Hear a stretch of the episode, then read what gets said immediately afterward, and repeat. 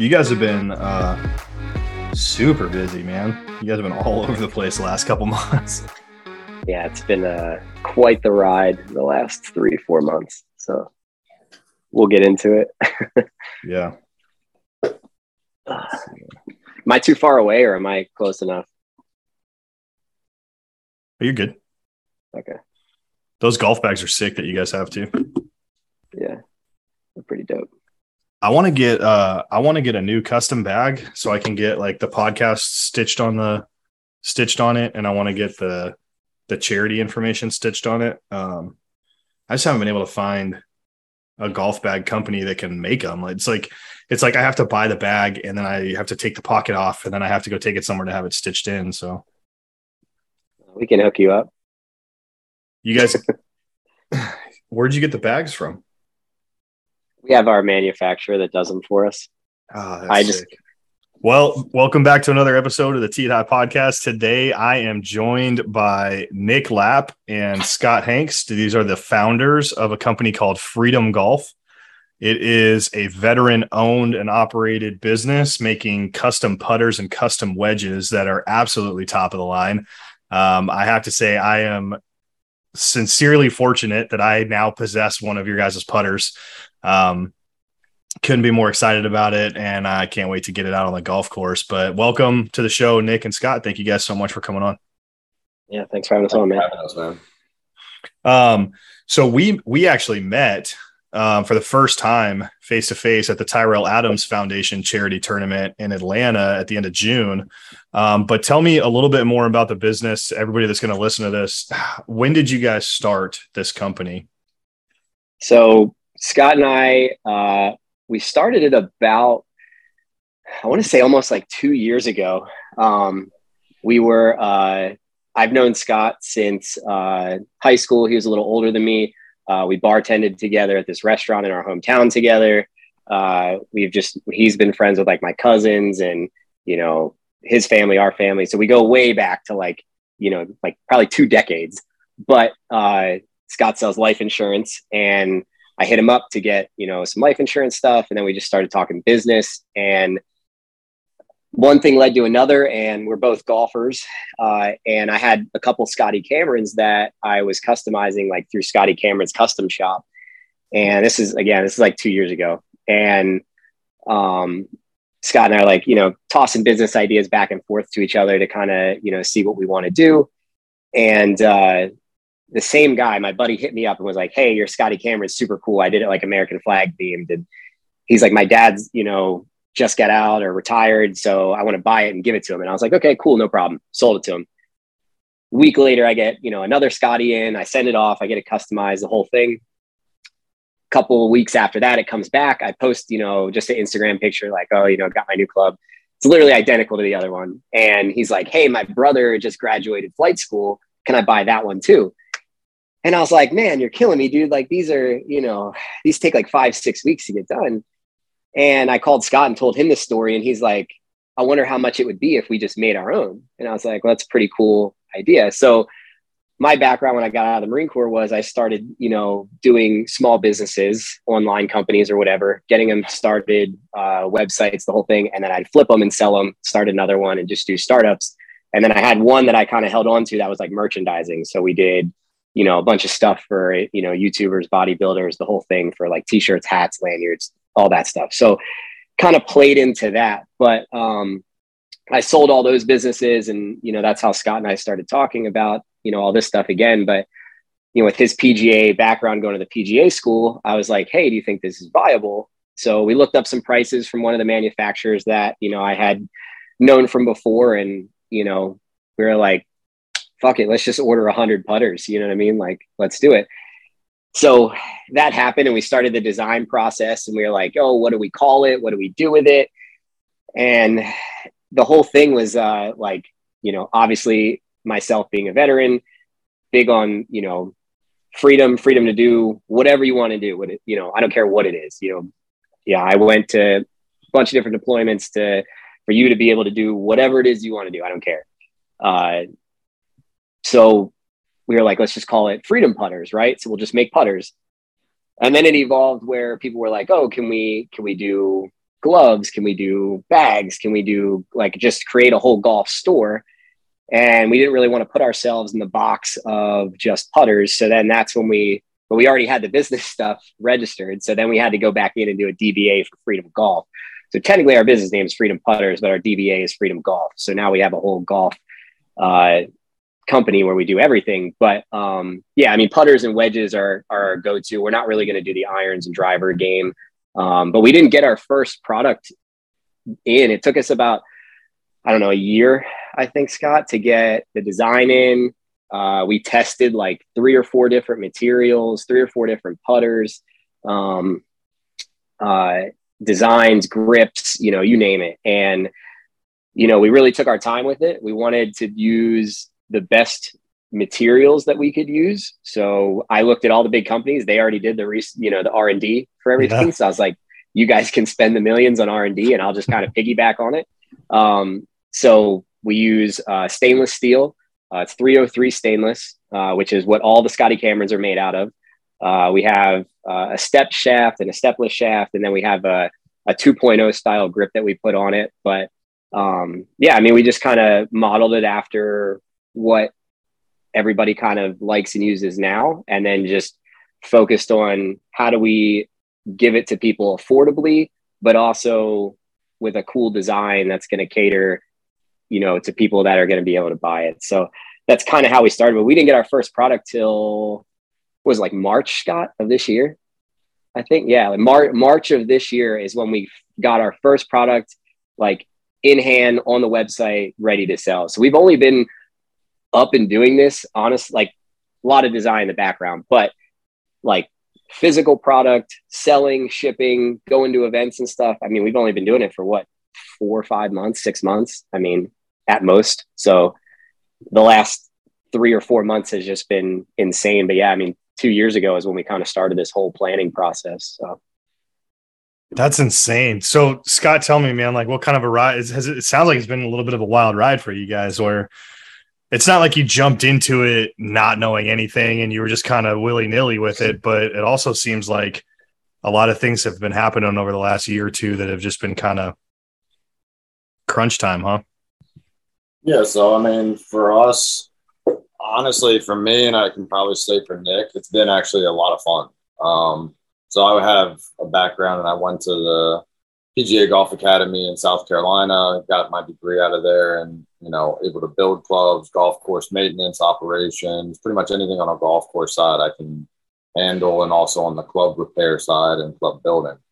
So one of my clubs that I have in my bag is a two hybrid that I actually built when I was at the academy, which I'll probably always keep that in the bag just because that's you know the first club I ever built.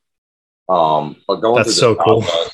Yeah, I mean, but going through this process with him, it's been a lot of fun because there's been that trial and error and kind of learning, you know, the right material, you know, because there's a big difference from 303 to 304 stainless steel.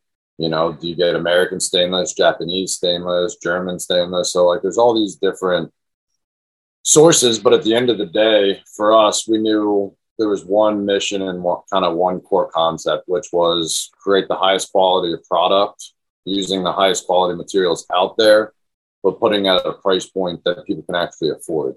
Um, and I think that even you know with our golf bags, putters, wedges, you know, we have everything to where it is just as good as the big box stores has the same quality, but we're a third of the cost. And that's, you know, our main thing because I think that's how you really grow the game is getting quality materials and quality products in somebody's hand, you know, versus a space age aluminum putter that they don't even feel the head on.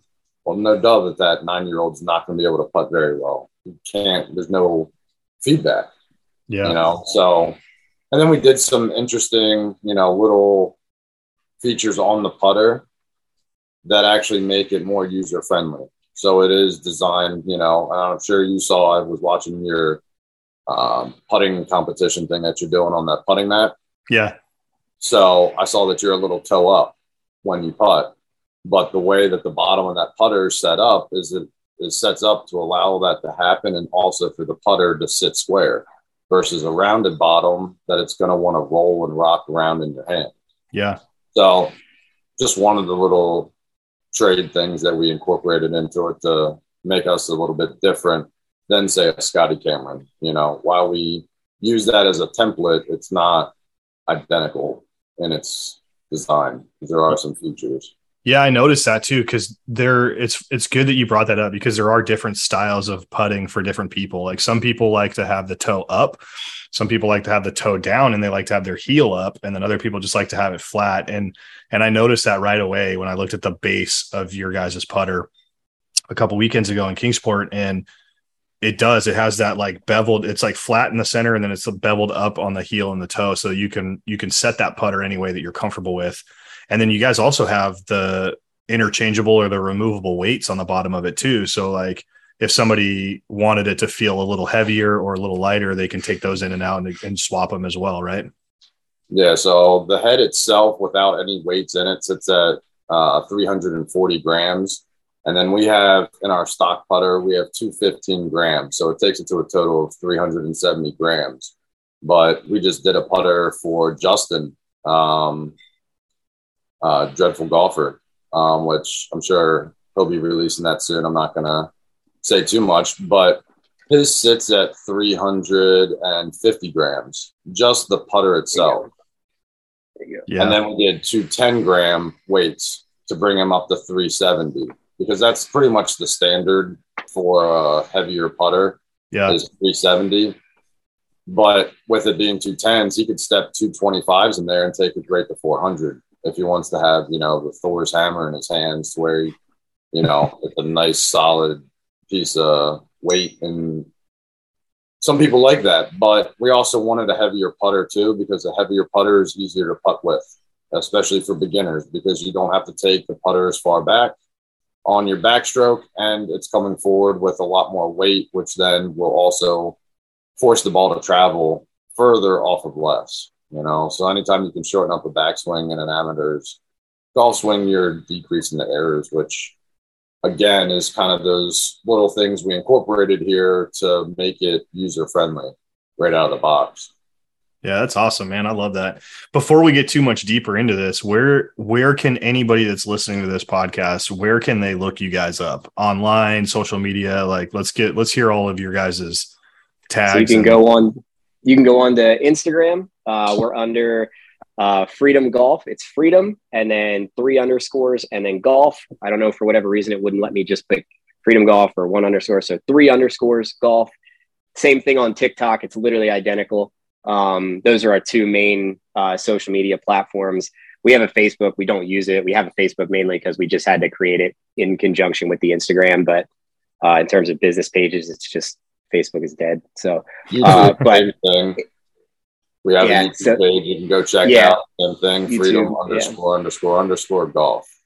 Nice. Yeah, the YouTube page. We're actually going to be doing uh, some content probably starting in 2023 uh, with different golfers that we've done affiliate stuff with or sponsored or some college athletes. Um, more of like a, you know, follow them around blog style uh, videos. So um, YouTube page we have now is created. There's some random stuff on there just to have the page ready to go. But uh, yeah, so for 2023, we're going to be doing a lot more content with the the YouTube side as we kind of get into our groove here with it. It's not so crazy. So um, that's but, awesome. You guys have a website too? Yep, it's uh, Freedom Golf, all one word, and then dot shop s h o p. Uh, you can go that. It's all linked on the TikTok and the Instagram. There's uh, links in both uh, bios. And uh, whoever wants to buy anything after this podcast is over, we'll give Ryan a, uh, a Tee It High discount code that he can put out. And uh, we'll give everybody 10% off if they want to order anything after uh, the episode's over. So. Oh, man, that's awesome, dude. Thank you guys so much. That's huge. Yeah. That's massive. We'll just yeah. do TIH 1776 for the promo code. Yeah. Keep it simple. Yeah.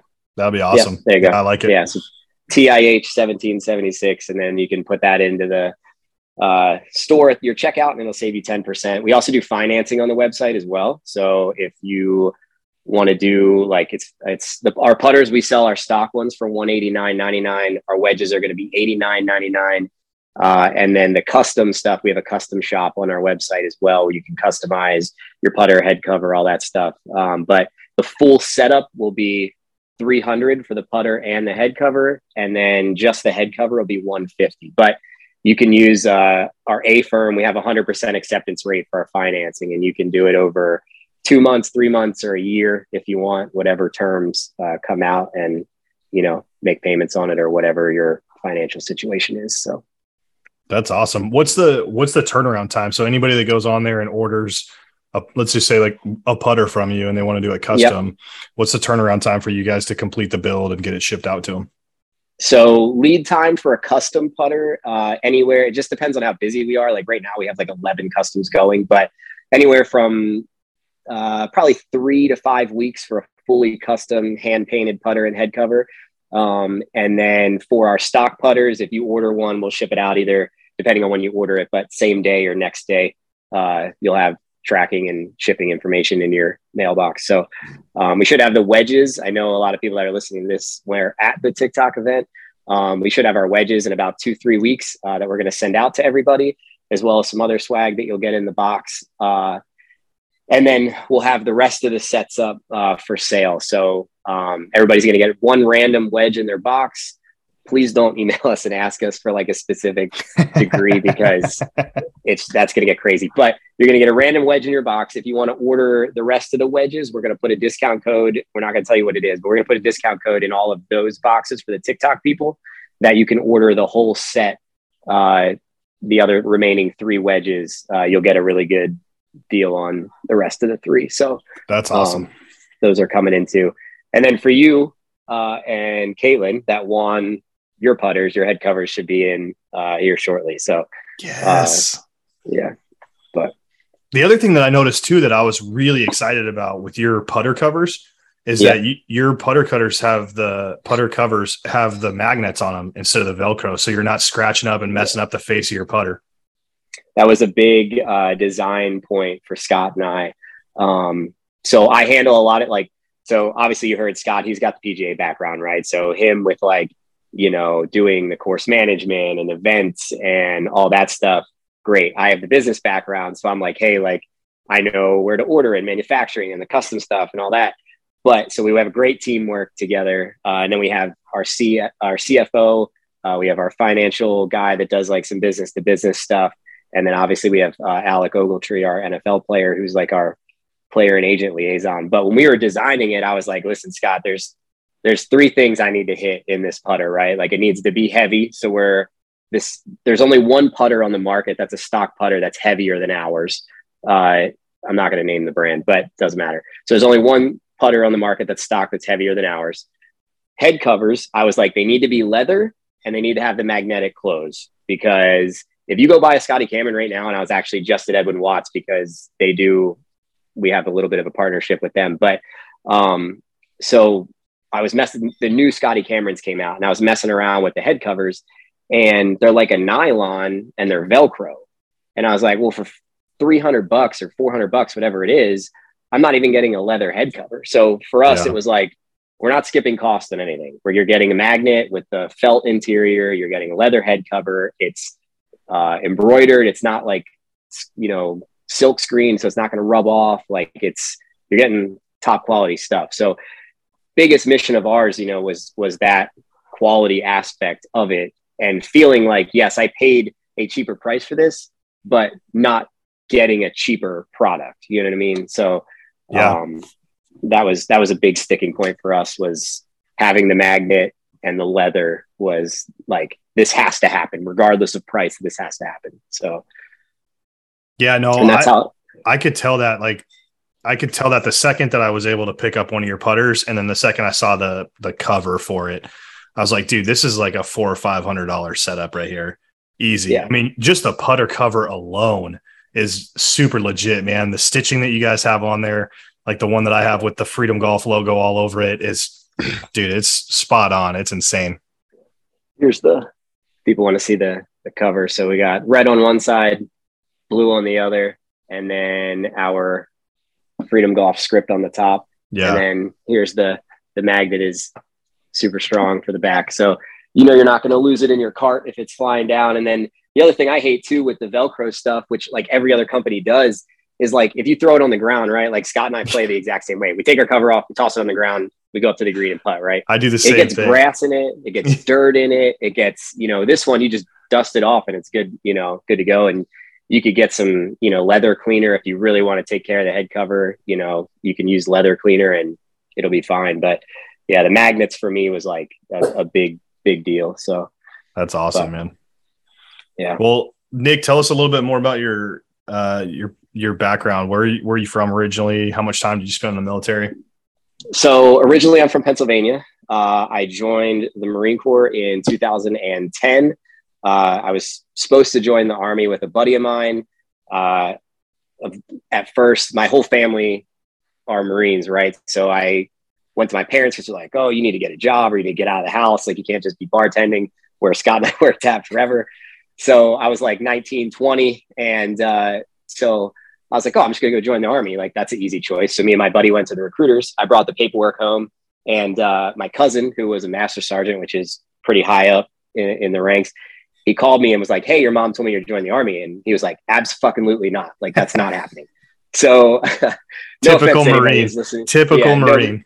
Nobody, nobody, you know, no offense to anybody who's listening, but the Marines that are listening, no, there's, a, and, uh, you know, there's a big difference. But anyway, so he was he kind of talked me off the ledge and was like, "Hey, listen, like I think you should do X, Y, and Z based off of what you want to do." There's, you know, uh, I wanted to be in the infantry, right? So I wanted to go kick doors down and shoot bad guys and the whole thing. So uh, he was like, "Listen, you're going to be more of a number in the army versus you're going to do cooler shit in Marine Corps." So I was like, "Cool, done deal." Walked. I was like recruiter's wet dream. I walked into the recruiting office. I was like 20 years old. I was like, I'm here to sign paperwork. And I thought it was like the movies. I was like, I'm going to leave for boot camp tonight. Said bye to my parents. And they're like, uh, no, this is, you know, 2009 or 10, whatever it was. I think it was nine. And they're like, yeah, like there's definitely a process we have to go through. It's not just like World War II. So um, I just picture I you. I picture you with like a backpack full of clothes. Like I'm ready to get. I didn't take bus. anything. I didn't take anything, man. I walked to the recruit. I had I had my driver's license. I left my I left my like debit card, everything at home. I took my driver's license. I took my social security card because I was like, I'm probably going to need that. And I took my birth certificate and I walked to the recruiting office. I told my parents, I was like, and they didn't even say anything because they probably knew like, oh, this kid's an idiot. He's going to be back in 10 minutes. But I, I had my friend drop me off at the recruiter and walked in and I was like, I'm here to sign paperwork and I'm ready to go to boot camp. And they were like, uh, okay, like, how about you have a seat and we got to figure this out? So you have to do like testing beforehand. You got to sign up for jobs, is the whole thing. So signed up for my job, picked infantry. In the Marine Corps, you don't get to pick your job. You get a list of jobs of three based off of your test scores, and you get to pick one of those. I was very adamant. I was like, I'm not signing paperwork until I get an infantry job. There just wasn't any available because this was, you know, 2010, right? Like, you know, we did the initial invasion and we had the war in Iraq and Afghanistan going on like crazy. So, um, like everybody was picking infantry jobs that wanted to join the Marine Corps. So I waited for about eight months uh, in this thing called the DEP program, which is the delayed entry program where you just hang out basically until you leave. And I got a phone call on Halloween night of 2000 and uh, yeah, it was 2010. And they were like, Hey, uh, you want to, or no, I'm sorry. Yeah, I turned 21 in September. So I got a phone call in October, Halloween night, and they're like, hey, there's an infantry job that opened up. It was like, I don't know, probably one o'clock in the morning. I'm in a bar like half hammered because I'm like fresh 21. And uh, my recruiter was like, hey, uh, uh, infantry job opened up. We're going to steal it from one of the other offices, the contract. Do you want it? And I was like, yeah, sure. Like, when can I sign it? And he's like, where are you at? And I told him the bar because we all went to the same bar. So there's not many in Lancaster that, you know, the, the regulars go to. So he's like, oh, yeah, I live, you know, right down the street. It was the toy soldier in Lititz, uh, Scott. So uh, he, uh, he uh, met me over there. It's like a small town, like kind of like a biker bar style. All the recruiters hung out there and the whole thing. So he's like, oh yeah, I'm right down the street. I'll bring you the contract. I signed the contract, you know, probably again, like half drunk. And he's, I was like, cool. When do I leave? And he was like, uh, about eight hours. I was like, oh shit. So I go home, say my goodbyes to everybody, pack my shit, and I left for uh, Parris Island, South Carolina. The very next morning, uh, I got on the bus, went to Harrisburg, Pennsylvania, did my three months quickest way off the island at Parris Island. For anybody who's a Marine knows, quickest way off the island is to graduate uh, instead of waiting around. So three months of boot camp is the longest boot camp of any of the other branches. Um, then I went to my infantry school. And then after my infantry school, I went to a reconnaissance school called BRC out in California, where you just run to the pool, you get drowned every day in the pool. Literally, like they'll just pull kids up from underneath the water, give them CPR, throw you back in the water, you know, and then you go through that whole process. But I wanted to be a recon Marine, right? And it's like a subset of the infantry. And all my friends were deploying at this time because the school I volunteered to go to after my infantry school. Well, all my other friends were getting sent on deployments. And I was like, man, like I don't want to sit here for like another year and like not deploy because I don't even know if I want to do another contract, right? Like the whole thing with the recon is like it's a it'll set you up for success later down the road. I didn't know I wanted to do that. I was just like, oh, I want to do this, kick indoors, kill bad guys, and move on with my life. So I dropped out of recon school, got sent back to my original unit that I got orders to. And I was deployed within probably three months to Sangin Afghanistan. And then, uh, I mean, there's a ton of documentaries on it. You can look it up. Pharmacy Road, IEDs everywhere. It, it was a really bad spot. Um, and then I did, I got out in 2015. Um, and then from there, uh, I was working corporate jobs and I had like a little like uh, screen printing side business uh, that I was doing. And uh, I was working corporate for Vitamin World, uh, kind of like GNC. Oh, um, yeah. I have heard of them. Yeah, yeah, yeah. So I was a manager for a handful of stores for uh, in the area um, Lancaster, Hershey, York, uh, some other places in, in that area that we're from. And so I was like, I don't know if I want to do this the rest of my life. So I started up this side business, and I had a buddy of mine that started a YouTube channel, and uh, he wanted me to do like lanyards for him. And then somebody else saw it and it kind of took off into this crazy spiral, kind of similar to what we're doing now, where like all these people started hitting me up like word of mouth, and I didn't even really have to advertise.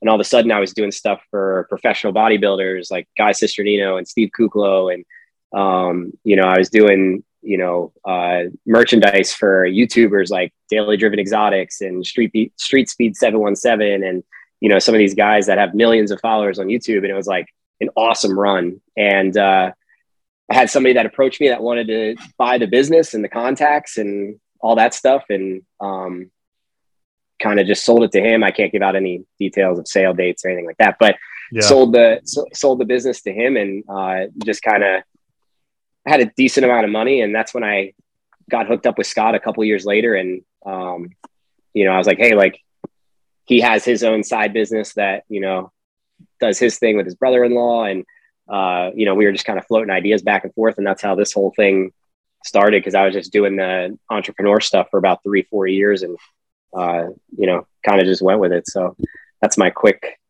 quick little rundown of my last what 12 years that's that's crazy man well, yeah. so I was actually just in York and Lancaster. Um, okay. Like a couple months ago, I was working up there. I was up there for a whole week. I actually played two rounds of golf while I was up there. Um, Where'd you play at? For the life of me, I can't even remember where they were now. Okay. One one was in York, and the other was in Lancaster. Um, okay. I have videos from the Lancaster golf course on my TikTok account, but they're a little bit further down now. I think I have I have videos from both of them. I don't remember what they were called, but I could look them up and I could let you know. But I'm sure you guys have been out there and played them. Probably, yeah. There's only so many in our town. Yeah, so. yeah. and there's yeah. only so many months of the year that you can play up there. So yeah, yeah, that's a big thing. So that's, yeah. How many years were you in the Marines? Uh, I was in for six years. Uh, or sorry, had a six year contract. I got out after five, uh, and then um, I was at Camp Lejeune, North Carolina first with 1st Battalion, 8th Marines. And then uh, I PCSed out to Hawaii, which is like a, a permanent changes station where I moved uh, to Hawaii with uh, 1st Battalion, 3rd Marines um, and went on a deployment with them and uh, kind of just did, uh, we did like some Japan rotations where we just went to Okinawa and drank a lot at the E Club and got to go to we got to go to some cool places like uh, New Caledonia, which is a super cool island off the coast of Australia. Uh, but it's Fre- it's owned by the French, right? It's it's right off the coast of Australia. Yeah. But it's owned by the French, and the uh, they all speak like uh like English with like a French accent. It's super weird, but it's like the coolest little island. Like it's almost it almost feels like not real because everything's so like like picturesque and like perfect and like so it was like us the new zealanders and the australians and we all hung out together and like the town just didn't have the capacity of like uh security to deal with a bunch of uh drunk new zealanders and drunk australians and marines to deal with so like we went out with the new zealanders one night and they got like really rowdy because the new zealanders and australians like naturally hate each other right so like yeah. there's like that thing there so um, we went out with them and the two, those two got into like this crazy fight. They had to call like the SWAT team. It was like the first time that like the New Caledonia SWAT team, I think, has like ever been activated. But it was Jeez. it was a crazy, uh, crazy ride. But yeah, I mean, we got to go to some cool places and over five years, and I kind of, um, I knew it wasn't for me long term because of what I wanted to do and what I had accomplished in the Marine Corps as far as what I set out when I originally joined. Um, again, was to like uh, you know kick in doors and kill bad guys, and we kind of uh, did a little bit of both, and um, you know a handful of deployments, and it was it was a good time. So I didn't need to stay in. They always say like once a Marine, always a Marine. So yeah, I say like once a Marine, always a Marine. So why re-enlist, right? So yeah, exactly. kind of my kind of my motto. But yeah, I mean, it's uh, there's a lot of opportunities as well being uh, like a veteran owned business as far as like you know tax incentives and tax breaks and um, like small business loans and you know ways that like banks will reach out and work with you and ways that the VA can work with you and help you. And that's um, awesome. it, yeah it's it's a it's a really good program uh, if anybody's considering joining. I mean um, you know and you can even go get like certificates and stuff because you have like your GI Bill but you can even go get like business certificates or you know blood drawing certificates or whatever after you're done but you, there's so many grants and loans and all this stuff for small business owners. So it was a good uh, kind of transition um, for me to kind of naturally make. So it was uh, it was a good time but yeah five years was my was my limit. Nice. So where are you guys based out of right now? I mean you're from pennsylvania but are you in pennsylvania still or where are you at? No I moved to Texas. Um, oh man, was it been five years ago now? Um, down in San Antonio, and then Scott and John, um, our other two guys, they're in uh, Boca. So the business is registered out of Florida because of you know there's tax state, reasons, state yeah. tax, yeah, no state tax. So um, it's very smart, very uh, smart. I mean, yeah. Texas is too, but there's already two people uh, down there for us, um, and then our CFO uh, Ty he's based out of um, Colorado, and then uh, Alec obviously is in uh, Atlanta, where he's uh, where he's from. So yeah, um, kind of kind of a little all over the South, and then Colorado. But um, yeah, we just uh, keeping it simple, registering it in one spot, and it makes it easy to move and travel and everything with everybody kind of being central. Dude, look, he's got the little trophy in the background, and then he's that's a sweet little Oh, I know. background too. Can you hear us? Yeah, you hear me? Yeah, now we can. All right, dude. What my Wi-Fi like reset, so I couldn't even like use my phone in full. Oh, no You're worries. Well, I'm glad Yeah, you're back. again. and we'll start. Yeah, I'm glad you're back. I was uh, I was trying to get give you 20 minutes like Nick had to talk about your your background and I was curious to hear like how you got into, you know, going to the PGA of America school and um get your background. So coming out of high school, um, I focused more on sports. So obviously, I was like everybody else, had to go to a community college, did that whole role. And while I did that, I bartended and served at a restaurant that me and Nick both worked at. It's pretty much the spot for everybody kind of in the area. It was uh, the local watering hole, so to speak. Um, um, and then I actually tried to go into the Marines shortly after high school and went to MEPS twice, went to a civilian doctor, and they DQ'd me for life. So I was like, all right, well, even if there's a, you know, where they're recruiting people, I'm out now. So they gave me a reason because of a shoulder surgery that I'd had was the disqualifier. So I was like, all right, you know, can't go. So then I went and finished my criminal justice degree. So I have a degree in criminal justice with a minor in psychology. Um, I did that um, down here in Florida at Nova Southeastern, which is the university that has the Miami Dolphins practice facility on it. Oh, which nice. pretty cool. Um, so did that whole thing and then started my process of going into the police academy and all of that. And my uh, commander, who was helping me through all this, he was basically gave me a couple scenarios and in two out of the three scenarios, I was like, nah, I'm gonna let them shoot each other. Like, I'm not stepping in there. And he's like, sure this is what you want to do? He's like, that's literally what your job is. And I was like, because those scenarios like two crackheads or, you know, drugged out people that were married having a fight and the husband pulls a gun out or whatever, the wife pulls a gun out after, you know, domestic violence or whatever, you know, in the situation. He's like, what are you going to do if they pull a gun out? You're supposed to step in between. I'm like, not me, man. My, I have a lot more value in my life than that. I was like, sorry about you. And he's like, so at that point, I was like, all right, maybe, you know, my need and want to help people and be, you know, active. I got to find a better path to kind of be that give back to help people. Um, so then I was like, all right, you know, I was all self taught golf. I never took lessons and I was shooting mid 80s, low 80s. So I was like, look, if I feel like if I got some instruction, some like real professional, you know, attention to detail with what I'm doing, I don't see any why why I couldn't shoot par. Yeah. So um, I enrolled and went to the PGA Academy in Myrtle Beach, graduated there in May of 2012. And then I kind of just did the circuit in the Myrtle Beach area. Um, played on some uh, mini tours there, worked at, you know, several golf courses in the area, you know, Glen Dornoch, um, Heather Glen, um, uh, the Brickyard, and a few other ones.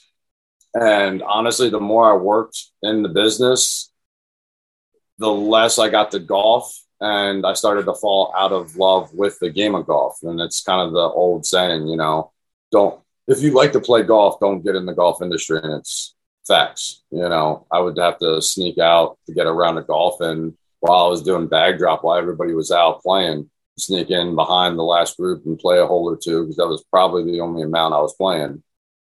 So, um, did that whole thing, which I gained a ton of knowledge out of that school. You know, I'm technically uh, have the credentials that I can, you know, give lessons and do all of that also, you know, maintenance side and golf course operations and turf management, you know, all my schooling was on that side. So I have all the backing essentially to be a head pro at a golf course. But to me, there's no fun in that because all you're doing is business. You're not yeah. actually doing anything to evolve the game of golf. You're not making the game any better.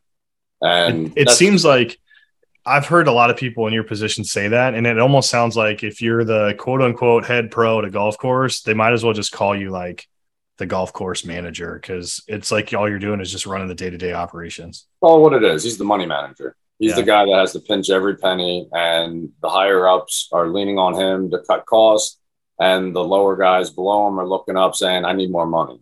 Yeah, you know, it's a thankless job. Is basically what it comes down to. So unless you get one of those nice private jobs, you know, that was really the only option. And to try to fight for that one position with a thousand guys, like every single time, it just, to me, it was sucking the fun out of the game. So I kind of stepped away from it for about five, six years. You know, just played fun, didn't really do anything competitive after I got out. It kind of just drained me. So I kind of took like a four or five year break from golf I don't even think I played one round, to be honest with you. Um, and that's when I moved down here to Florida. Um, met my fiance. We have two kids now. So obviously, good play there. Um, and then I want to say probably 2017, Um, I got my health insurance license. Got you know I'm licensed in roughly like 32 states for health, life, and Medicare. Uh, so that was you know my bread and butter is having that agency up and running. Um, and it's cool and all, but you know, there's no excitement in selling life insurance or selling Medicare. I'm gonna yeah. be honest with you. You know, yeah. it pays the bills, but it's there's no flair to it. You know, I enjoy helping people, and it makes me feel good when I can save somebody money or give somebody a that's in a tough situation the ability to be insured. You know, for their kids and their family and stuff. That is rewarding, but it's not as rewarding as what I'm doing with Freedom Golf. Um, so when me and Nick kind of he reached out to me, like you said, and it was he saw a post I did about a client that you know I wrote him a million dollar policy for him and his wife, and it was like a hundred bucks for a term policy. And he's like, "Yeah, is this real?" He's like, "Are you just messing with people on Facebook and stuff?" He's like, "Yeah, stop, stop catfishing." Like, and I, was cracking up.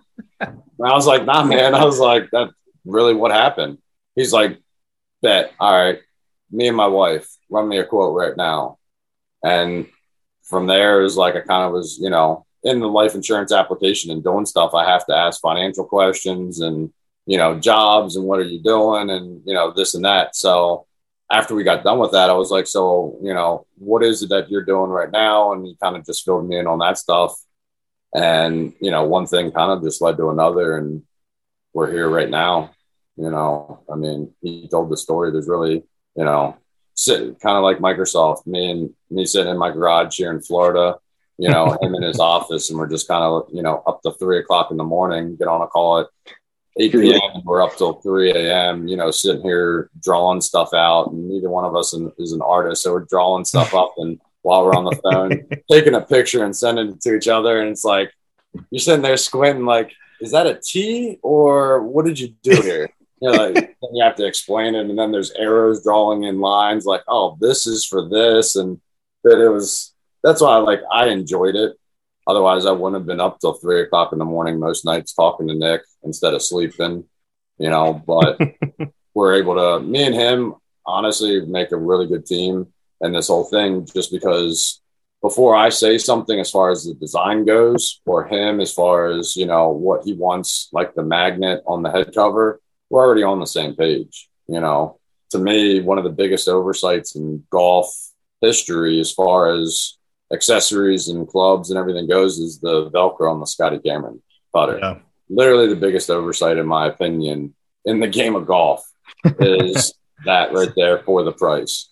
So, you know, just to tell you a little bit about that, you know, and what we're trying to do is give you all the best without having to pay for it because me and him grew up poor. It's not like we were, you know, the country club kids. You know, my first set of clubs was out of a yard sale that had the 50 pound golf bag that was the, you know, puke green color from the 70s. Nice. You know, the so, old persimmon woods. Yeah. You know, so yeah. I was rocking and rolling, bro. With that was that was my first my first set was my my grandfather played golf all the time, man. He ended up retiring. He was in Chicago, but he retired to Arizona. And uh, he and my grandmother lived on a golf course. My grandfather played every single day. He had a golf cart that he would just drive from the garage to the course. Um, I never met him, but my my mom and my grandmother told me stories about how my grandfather was used to play with Chi Chi Rodriguez all the time. Um, and oh, then my grandfather cool. passed away when I was like three or four years old. So I have like small memories of like being at that house, but I never have any memories of actually playing golf. I just remember like oh.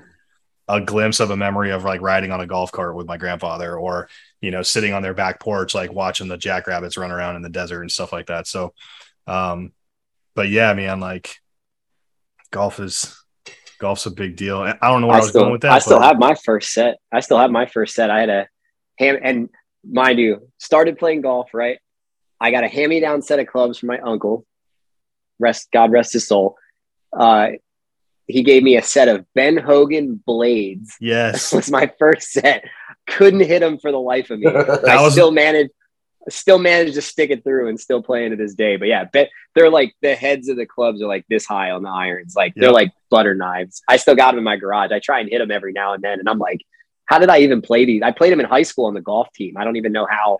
That's I, that's the exact same set of clubs that my grandfather had was the Ben Hogan blades. I yep. wish to this day that I had that set of golf clubs. My mom sold them in a garage sale when I was a kid, you know, a long time ago. And and I, I look back at where I'm at now in my life and my passion and my love for golf, and I know 100% that it comes from my grandfather. And to me, it would just mean the world if I had that set back, but I'll never get it. But Persimmon Woods, Persimmon Driver, the Ben Hogan Blades, dude, his yeah. bag wasn't the puke green like you were talking about, Scott, but it was that like brown leather bag that was like, oh, dude, like nowadays you could only fit like four clubs in it, but back then you fit like all 13. yeah. Yeah. Yeah. and, and, and like our, our goal with this whole thing was to like to say like, hey, you don't have to do that in order to get into the game of golf, right? Like you don't have to spend, you know, like granted we don't do irons and drivers, but like with the bags that we're doing stand bags here soon and they'll be released here shortly. But like a regular stand bag's like $230. We're not even gonna be close to that. Like our putters, you know, I was just at Edwin Watts today for a little while and like the cheapest putter they have in there is like $199 for like a aluminum, you know, crappy, you know, putter. And, you know, for us, it's like wedges, right? Like the the Titleist Vokeys are like $150. Like to get with like quality, yeah, each to get like a quality set of clubs and build your bag. I mean, you're looking at probably two thousand dollars. You know what I mean? So if Easy. we can save you a little bit of money on the bag and we can save you a little bit of money on the putter and we can save you some money on a set of like even if you have two wedges and not four or whatever you know, you can get that little better of a, you know, use set, you know, where you can save some money in some other spots to, you know, like Scott said earlier, like grow the game was our whole reasoning of wanting to do this was to get it into kids like him and I when we were younger and and you as well. Like I couldn't no. afford a Scotty Cameron when I was 16, 17. Like there's no fucking way. You know what no. I mean? Like that was that was two months worth of paychecks from when I was, you know, working back then. So, you know, to be able to, you know, even like kids' parents, right? Because I know when we, you know, at our high school that Scott and I went to, golf wasn't a school sanctioned sport, right? Like the school had a golf team, but you had but to pay for your way. Yeah, yeah, yeah, yeah. So like we had to pay for all the polos, we had to pay for the hats, which we had to have, right, to compete. Yep. And then you had to buy your own clubs, you had to have your own bags. Like they didn't even give us like school issued like you know Conestoga Valley High School golf bags. It was just like use your own bag and it has to be black, white, or red, right? So for us to be able to give somebody that option to, you know, be able to afford it, you know, that's kind of kind of what we wanted to do. And then even now with like the NIL stuff, like we can work with high schools and colleges and provide them bags basically if we want to just give it to them for free, we can, you know, because we're allowed to now because there's no it's like the wild west. We can do whatever we want now with these kids. So that's awesome. Um, you know, kind of opens up that door too. So yeah, as crazy as like everybody has that story, right? We're trying to cut back on. I don't even know what kind of putter I was using back then. Like honestly, it was probably like a top flight like Walmart putter. Genuinely, I, I don't. Even, I genuinely don't know. But um, the old original yeah, like, ping, the ping blade putter that looks like yeah. a mini, like a miniature golf course putter, but it was made out of brass. Yeah, and like every time you hit it, it would literally be like ping. Yeah, yeah, yeah. I mean, that's old school story. So hopefully now people can be like, oh yeah, I just bought this really nice one for 180 bucks or whatever, and you know yeah. it's lasted me all these years. So um, yeah, it's kind of our our starting story, and you know. And I got to imagine, I got to imagine for Scott. Uh, I've seen you at two different golf events now. I got to imagine that all the things that you're doing at the golf events are just so much more entertaining and fun and exciting than going around and like selling insurance during the day. Oh, for sure. For sure. you know, the golf ball launcher, the air cannon and stuff at that last tournament, and seeing some of the long drive guys and some of the tournaments have been for NFL players and stuff. So just being, you know, being able to just pick their brains, you know, because talking to a professional athlete within two minutes, you understand why they're a professional athlete. Yeah. Their mind works differently, you know. And even when we got that play with uh, Alec at TA's event, you know, we're off the green in the car driving to the next hole after the putt's made. And Khalil's still on the green, putting three, four, five more until he made the Alec. Putt. Said the wrong name. Oh, Alec, yeah. um, but Alex back there just you know, three, four putts in a row until he made it. And then he would jump in the golf cart. So it's just a, it's nice to be, you know, able to rub elbows with guys and hear that mindset because it only helps drive me with, you know, the three businesses that I run currently and then, you know, my home life as well, knowing that there's people out there that are grinding way harder than I am. So no excuses, you know, yeah, it's funny that you say that too, because I had Alan Cheney, who was also at TA's tournament on the podcast not too long ago. And and I, I asked him, I was like, what, you know, why is it that like every time you see a professional athlete, whether they're an NFL player or a baseball player or a tennis player, these guys just like they started playing golf six months ago and they're a three handicap. and he's like, bro, it's just he's like, they're machines, man. Like these guys are perfectionists and and high level athletes he said they're just so used to having a regimented schedule. They're used to putting in the work. They're used to the you know the weight room. They're used to the the OTAs they're used to the, the wind sprints all these different things. So like you take them out on a golf course and you try and teach them a golf swing they actually listen to what you say. They go home and they practice it which most people don't do and then they're perfectionists about it and they want to make sure they get it down. And he goes also you know, they're physical specimens. These guys, because they're athletes, you know, their bodies are very flexible. They're very strong. Like they have different range of motion than like just your average person hopping off a couch. He goes, so it's a lot easier for them to get their body in certain positions than it would be somebody else that's just picking up the game. And he's like, that's why you see these guys be able to play so well, so quick. Um, and I was like, man, it's making me feel super old and like broken over here. I mean, like then, when we played with him, he hit his seven iron farther than I hit my driver on the one longest drive hole. And I'm just like, come on, man. Like, I hit it like 270, 280, and he drove his seven iron past me. I'm like, he went, he went seven iron, seven iron on a par five and got there in two. Get out of town, dude. on that that uphill par five at TA's event over the water. That's he unreal. went. You remember seven iron? Yeah. Yeah, he went seven iron up on top of the ridge on the hill. Yeah. And then he hit seven iron again and put it off to the left side of the green. He had seven, nice. seven in a 520 yard hole or whatever it was, seven iron, seven iron.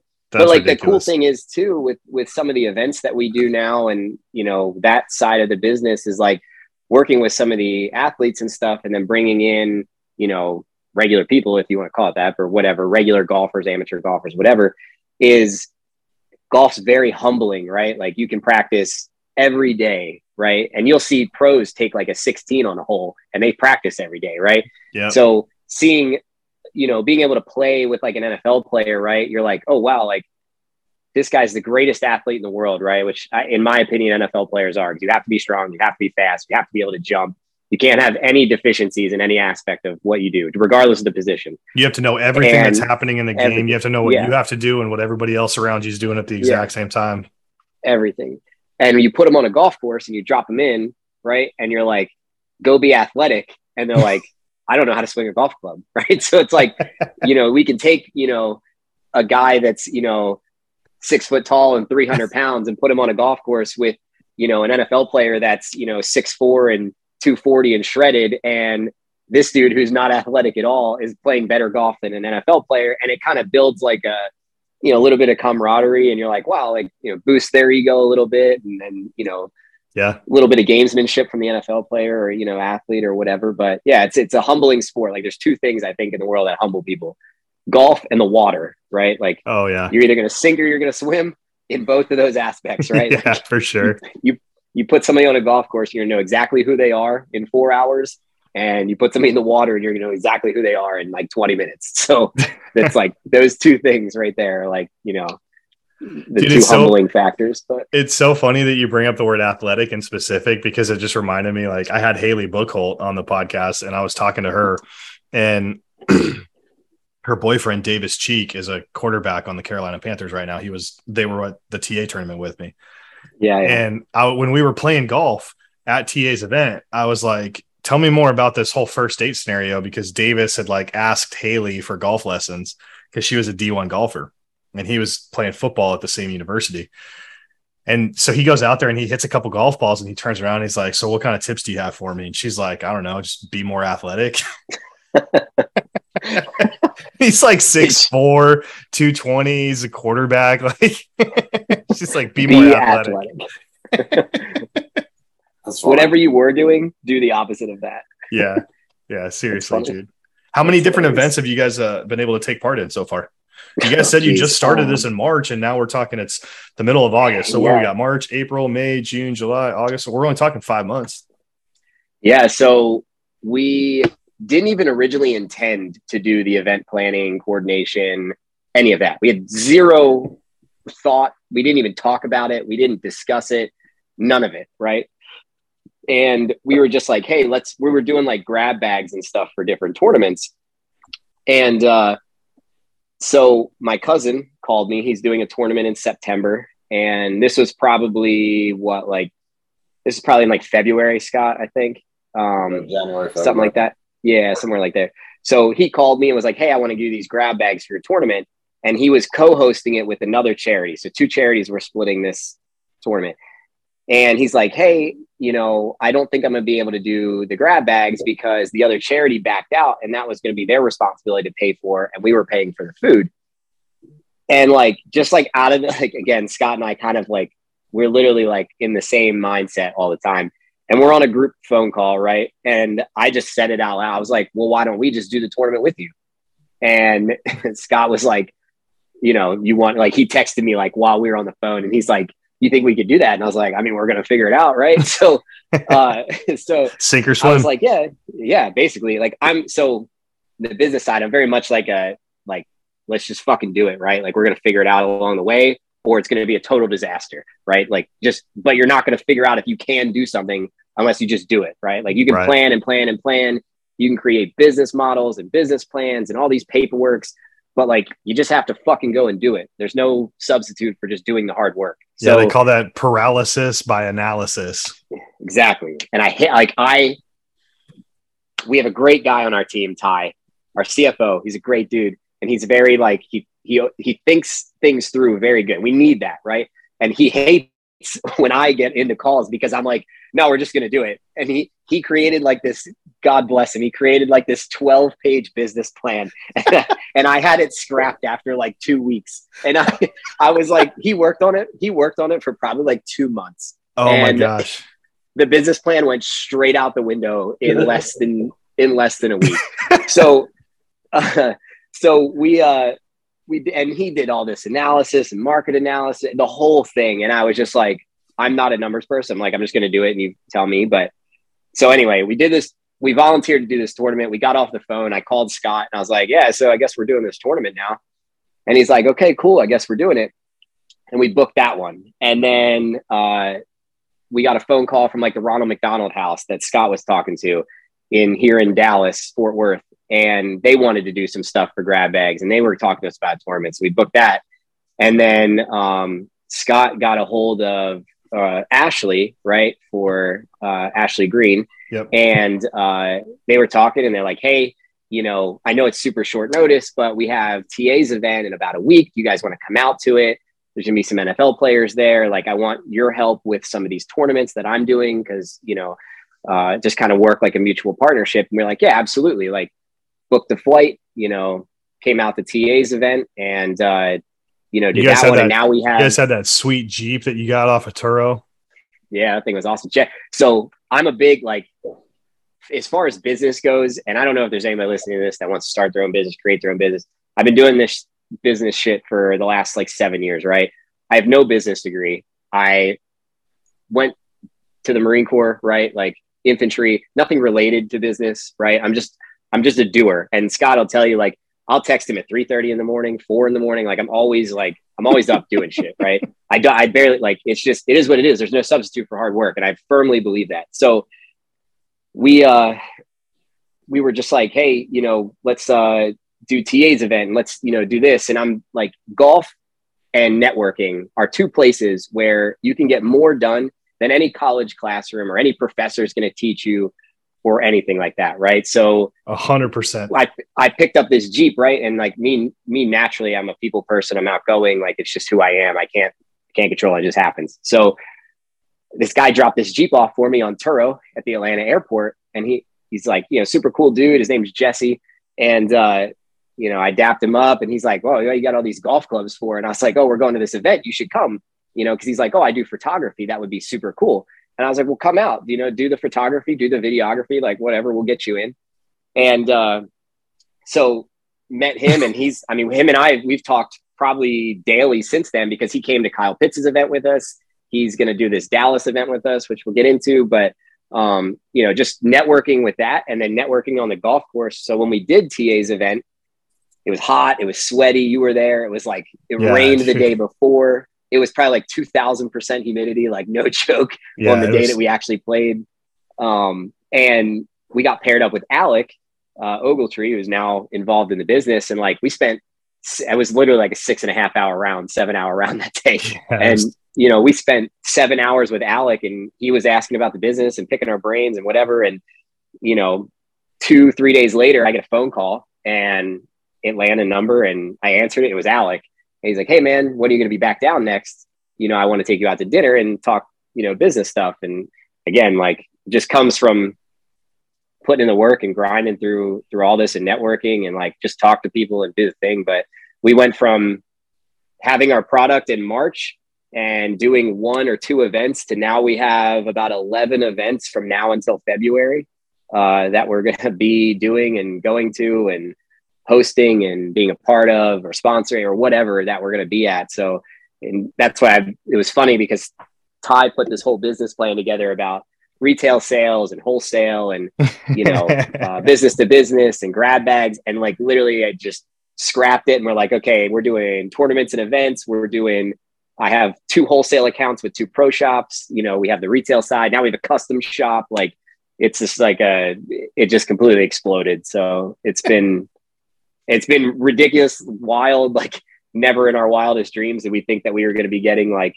you know, Scott calls us champagne problems. You know, we're getting like phone calls in the middle of the afternoon. It's like, oh, I'm so and so with uh, the Buccaneers or whatever. Like, you know, my boy said sent me your number and said you could help me with my tournament next year. We're like, yeah, sure. Like, let's do it, man. So um, it's been a pretty pretty fun last three months. That's what I'm saying. Like everything happened from probably right before TA's event until, you know, currently where we sit. So it's been a, a crazy ride. That's so awesome, man. I'm excited for you guys. Yeah.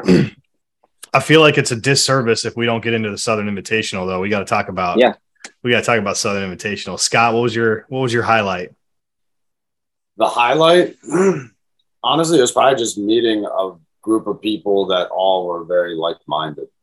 Um you know, because I've been to a bunch of different golf tournaments, you know, in my golf career and growing up and stuff, but I've never been at one that was that much just engagement. You know, it wasn't like you stayed with your cart and your foursome and just mingled with those people. Literally, everybody was coming up to you, trying to shake your hand, get to know you.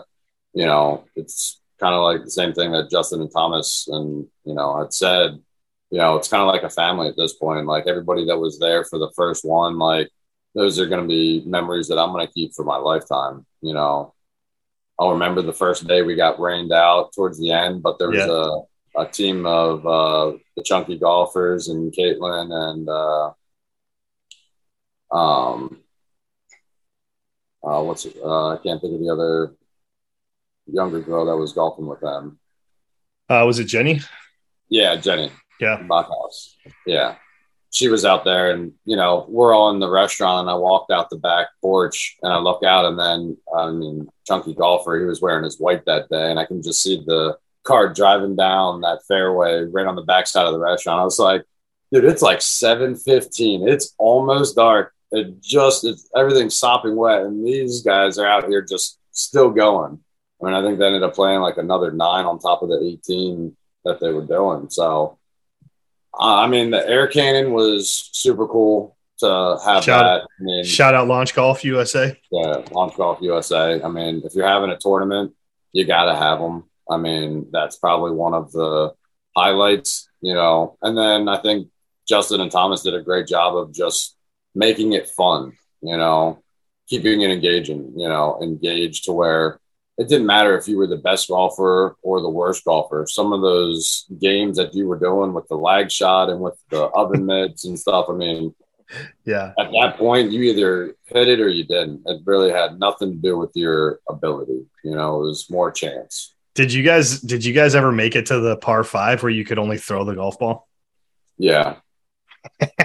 I heard Yeah. so many people. I heard so many people were like, "Oh, I threw my shoulder out, like my arm hurt after that." It was me. The first day was me, Clint, and Livy, which all three of us have uh, right shoulder rotator issues. I've had it operated on. I think Clint said he did, and Livy said the same thing. So our first throw for all three of us, I think we combined the farthest one went like 20 yards. and then we walked up to it, grab it again. We did it like two or three more times, and we didn't even make it to the hazard yet. That first hazard oh, geez. the water and I'm standing there in the middle of the fairway and I'm like sitting here, I'm like five, and I just start doing the measurement six, seven, eight, nine. I was like, I'm gonna have to one putt for a 10 at the count that I'm doing here. Just I was like, nah, I'm done. I picked my ball up, put it in my pocket, wrote 10 on the card. I think that was the max. And Clint looked at me and he goes, 10 for me too. Livy's like, done, let's go. This one, nope. So I think the very next one then was the putter off the tee, I believe. It was Yeah, it was. with uh, Chisel, which shout out to them for the sweet glasses. And, oh, those things are sick, man. dude, Definitely. They do some quality work. I'm glad that they were out there. But yeah, I mean, it's hard to pick just one moment because there were so many good ones. You know, even just when we were rained out in the cart barn underneath the building. I mean, there were still good times happening in there. I mean, I saw plus three golf hit a a ball off the concrete or the Yeah. yeah, the blacktop right there outside the cart barn just sent a ball launching. So I mean, there was it was all just the right people, the right atmosphere, you know. And now obviously they got this new one coming up in Orlando, you know. So if you don't know, you better try because you don't want to miss another one. I promise you that. Yeah, and this one's gonna be this one is gonna be massive, man. Like the budget that they have for this one is astronomical, dude. It's gonna like I'm not trying to say too much about it, but I'm just telling you guys right now, it's gonna blow the first one out of the water. So anybody that's It's- listening to this it's podcast crazy. right now, if you're on TikTok, if you've seen any videos from any of the people that were at the Southern Invitational in Kingsport, Tennessee, I'm telling you right now, Excellent.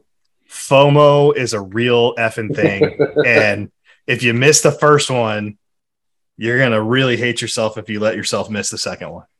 the Right. crazy thing is like there was 53 people there right and there wasn't every single person got along it was Yeah. the the wildest thing that you could walk to like especially the mixer night right like everybody was having fun everybody was playing together everybody was you know hitting balls with each other hanging out drinking together, playing the contest together, like random people meeting and being like, ah, you're my teammate now for the putting contest. Like, hardly ever do you get in the golf industry 50 to 100 people together and there's zero drama or issues. And that, you know, again, shout out to that. Justin. And, yeah, any, yeah, any gathering really. Like, you could put a Yeah. family gathering on my side at least, and there's probably a little bit of drama. But, you know, in the golf world, I mean, it can kind of be hit or miss with the crowd or whatever. But I mean, shout out to Tom and Justin again because that was, you know, crazy that how good every and like everybody's been hitting us up this week, ordering stuff and hanging out and like, oh, when are we going to play golf together? And like, it's been, you know, the feedback has been amazing and the networking has been amazing. So, like, if you're a golf company or anything related to golf, like, go to the Orlando one because it was probably one of the best things we've done as a business, honestly. So, Yeah, and if you're if, especially if you're a business, I mean, it's such an amazing sponsorship opportunity. I mean, there's people that put on golf tournaments all all year long, every weekend of the year, right? But like, man, I'm telling you right now, for a business, this has to be one of the absolute best bang for your buck investments as far as sponsoring a golf tournament. And it, you guys should be able to answer that better than anybody else because I know that you guys Yeah. were a part of that. I mean, it's we unreal. Like, the main sponsor for the first one just because we could we saw the potential right out of the gate, and that's why we we weren't the first ones in the door, but I think we were you know probably the most committed coming on right out of the gate, which again is just more of a testament to Tom and Justin to you know their leadership and setting it all up and making you feel at ease and comfortable. Because that's the other thing. Like you got to think you're bringing people who, yeah, you know each other through social media, but do you really know that person? You right. know what I mean? Like to meet somebody in person, you know, you don't know who you're getting. Especially everybody. when you bring in the social media aspect, because everybody, there's always that stigma, right? That whoever you're seeing on a social media account, especially TikTok, is that the real version of themselves or is that just like some version of themselves that they're putting on camera because they're trying to get people to watch their videos and that's that's a huge point like everybody that we met they were real. you saw what you saw was what you got for sure yep and i think that was kind of refreshing that it wasn't no show pony or anything you know smoke and mirrors going on like everybody was real as could be you know first time meeting everybody and it was like you were friends for the past three, four years. You know what I mean? Like it was really cool just how organically it just came together, you know. So again, if you're in the social media world in the golf industry or business, I mean, this is a you know a no brainer as far as think about you know how much you spend on advertising and marketing in a year. The little bit that you're going to spend on this will bring you the same probably return as your entire year in your budget would just being honest. I mean, it's already done great stuff for us. Great connections on top of it. That's that's massive, and it's like Nick. It's like you were talking about, right? In, in the business world, you can get so much more done on a golf course, and you can get so much more done with networking, and that's exactly what this was. This was like one of the biggest networking events I've ever been a part of in my entire life, and dude, like for me, because I don't necessarily have a business. Obviously, you know, my wife and I have the nonprofit that we started, and it's that weekend has already made such a massive impact on our nonprofit that we just started. You know what I mean? But yeah, I mean, the, the networking thing is like 100% key. It's going to get you into more doors than any degree ever will. Yeah. Yeah. Because if people can shake hands, if they can see you, they can talk to you uh, face to face, eye to eye, and you have a good personality and you're a likable person, man, like doors just automatically open. You know what I mean? Yeah. Yeah. And funny. So, quick story. It was actually funny for our TikTok we had an Instagram page, right? We first started and Scott was like, Oh, I'm going to create a TikTok. And I was like, dude, I'm not doing these stupid fucking dances on the internet to get follower. Like, I'm not going to like dance for my dollar. You know what I mean? I was like, I created one, right? And I had like, it had like two followers. It was like me and Scott. And like, that was it. And I was just like, what do you want me to post on this thing? Like, I thought like, you know, I'm 32. I guess I'm like old now, but like whatever. So I was like, I'm not dancing on fucking TikTok to make money, you know, or whatever. And Scott's like, no, just create one, link it to the Instagram, send me the login information. I was like, yeah, yeah, sure, whatever. And so like two weeks go by and he's like, bro, please send me the login information. And I was like, okay, sure. I was like, here you go. Have fun with it. Like, do your thing. So Scott runs a TikTok. If anybody messages anybody on TikTok, it's gonna be Scott answering. If anybody messages the Instagram, it's gonna be me. But he created it and he's like, Oh, I'm to get us a thousand followers by like next week or whatever. And I was like, Sure, like, have, you know, good luck. And then he's like, Go take your phone to the golf course and just do a bunch of like trick shots and cool shit or whatever. And then, like, you know, we had some of the testing items that we had, like some of the putters and whatever to kind of generate some, uh, you know, of following a little bit, I guess. And so I didn't even check it and then like a week later, he's like, "Hey, I got us a thousand followers." I was like, "What?" Like I didn't. I was like, "Who are these people?" And he's like, "I don't know. People just like TikTok." And then like one of our videos had like a million views, and I was like, "What in the fucking world is going on?" And I was like, "Well, I guess." And then we started selling like head covers and putters and you know all this stuff off of TikTok, and I was like, "That's wild." And then Justin and Tom hit us up to do this event, and here I am with my foot in my mouth for the, you know, create, creating a TikTok. So it's uh it's wild. But yeah, like you said, I mean, you don't know who you're going to get in the influencer world. You know what I mean? So yeah, to have everybody on the same page and liking each other and getting along, it was great. You know, hopefully it doesn't rain when we go to Florida, but um, you know, still a good time. So yeah, it looks like uh, it looks like the TikTok page. Scott was the I'm just going to do it and figure it the fuck out kind of person in that situation. That's all. Yeah, yeah. That's kind of our mo over here. Like we're just jump in and you know sink or swim mentality. I, I'm me and Nick are on the same page with that. Like we've sat down and been like, hey, so let's plan this out or let's think about it. And then we kind of both just stop the thought and we just start laughing. We're like, nah, we'll just jump in, see what happens, you know. Kind of yeah. like tonight. I was like, hey, do you want to like sit down and talk or like figure out like what we want to say for, you know, X, Y, and Z tonight? And then we're both kind of like, nah, we're just gonna jump in. Screw it. Like yeah. what happens, happens. Like that's how you got to do I'll, it, man. Learn best that way. You know, I learn way better if I fail because I'm going to remember versus if I succeed. You know, I'm going to just breeze through this, uh, my, you know, small victory, but I'm to, you know, be pissed at the failure. So it's so, it's so funny because I'm the exact same way. I'm just like, I get, I get my head on something and I just jump both feet in. I dive in. I put a bunch of time and money and effort into it. And like with this podcast, that's exactly what I did. I just was like, how do I get, how do I start a podcast? It's like, okay, cool. Like you have to, you got to have this thing called an RSS feed. I'm like, cool. Where do I get one of those? Where do I post it? What do I do with it? Came across this site called Buzzsprout, uh, this website called Buzzsprout, and it's just a hosting platform for podcasts. You upload your podcast onto that website, and then it distributes it out to every other platforms: Spotify, Google, Amazon, Apple, all those. Right? I did no research on this. I was like, cool, that one looks good.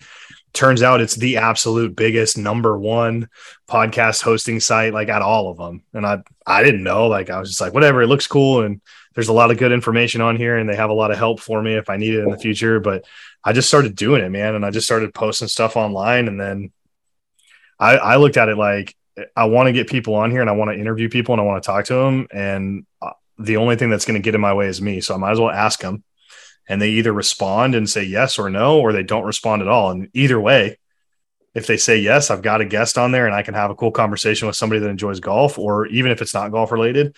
Like I've got, I did an interview. My buddy and I interviewed this dude that's a NASA engineer that's part of the team to put the next lunar lander on the moon. I have been instructed by him to not post that episode and make it live yet, unfortunately. So I haven't been able to post it. Um, but yeah, I've got a full two, two, two and a half hour long episode where I'm talking to a guy that's helping NASA build spacecraft to go to freaking Mars right now.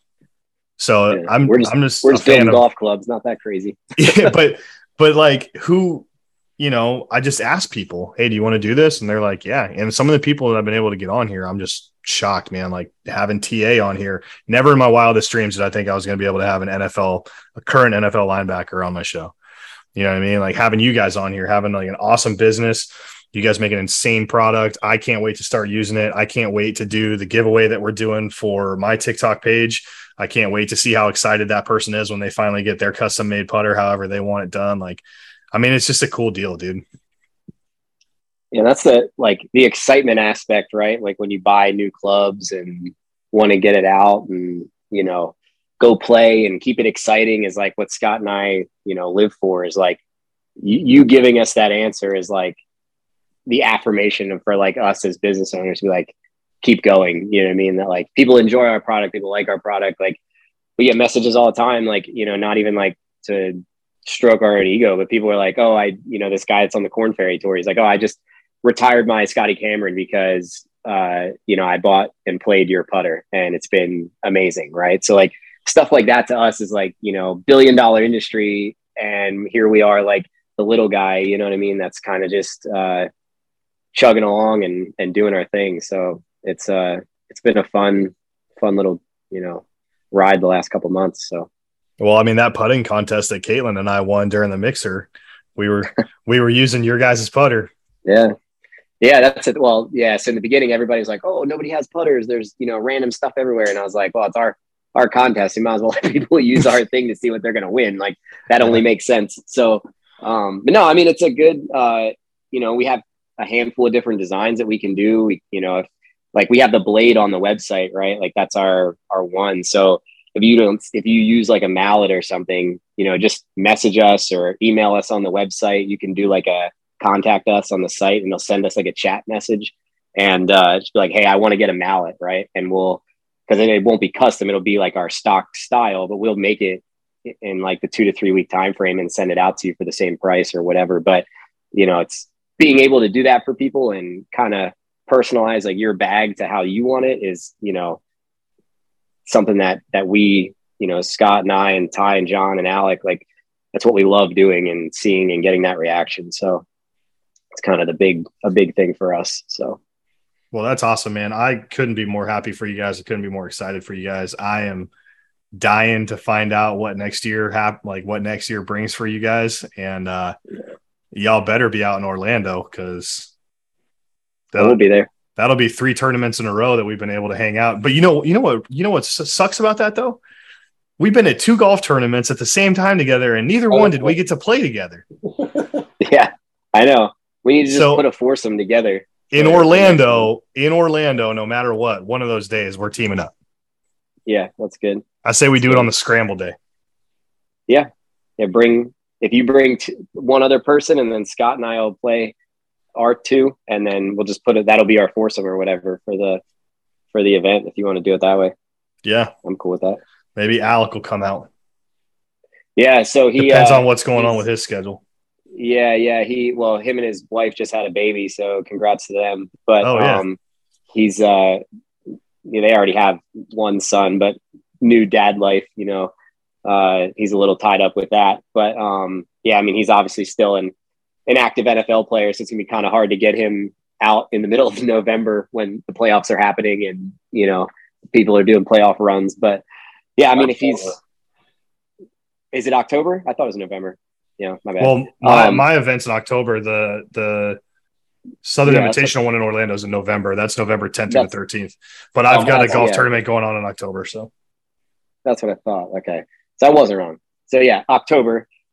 Trying to get him out in, in October is going to be uh, probably a little bit bit of a stretch. Um, yeah, I mean he's like if anybody met him at the uh, TikTok event, he came he drove all the way from Georgia to come to Tennessee to hang out with everybody. And it was funny because like some of the people were talking to him and they're like, Oh, you you own part of Freedom Golf. And he's like, Yeah, yeah, yeah. And they're like, Oh, cool. Like, you know, like you're a really big dude. Like, what do you do? And he's like, I play in the NFL. And they're like, Oh man. And then they'd come find me or Scott and they're like, Why don't you tell us he's an NFL player? Like, I'm just here like bullshitting with him and I didn't even know like who he was. I think and Chunky, I was like, what? Junkie had like a 10, 15 minute conversation with him, Junkie Dog, and he didn't even realize and then he's like, wait, which for that man, you know, he doesn't really look up to anybody. That dude's tall. Yeah. So he's sitting there talking to him and he's like, you know, you kind of look familiar to me. Like, why do I know you? He's like, oh, I'm a, you know, XYZ, you know, out of Georgia and gives the whole spiel. And he's like, I have your rookie card on my wall at home. yeah, it's just, it's funny because, like, you know, he's so humble, so laid back. He's like, the nicest dude. And then, you know, he comes out in tournaments. People are like, who is that big ass dude on your team? We're like, oh, yeah, oh, he's, he's, one of our owners. you know, but no, it's, it's, a, it's cool. It's cool. That's that's how Tyrell Adams was too, man. When I had him on the podcast, we asked him, we're like, hey, dude, like, what's it like being an NFL player? And he goes, bro, I'm just a normal guy like anybody else. He's like, I sit at home and I watch my TV shows just like you guys do. You know what I mean? He's like, I got all up on Ozark for a while. It was awesome. It's like the ending was killer. You know what I mean? Like, yeah. He's like, we're all just all those guys in the league. He's like, we're just normal people. We we play sports yeah. at a really high level and we're super competitive and we're athletic. He goes, but we're just normal people. And I, I was fortunate enough. I got to talk to Alec for a couple minutes when we were doing the mixer.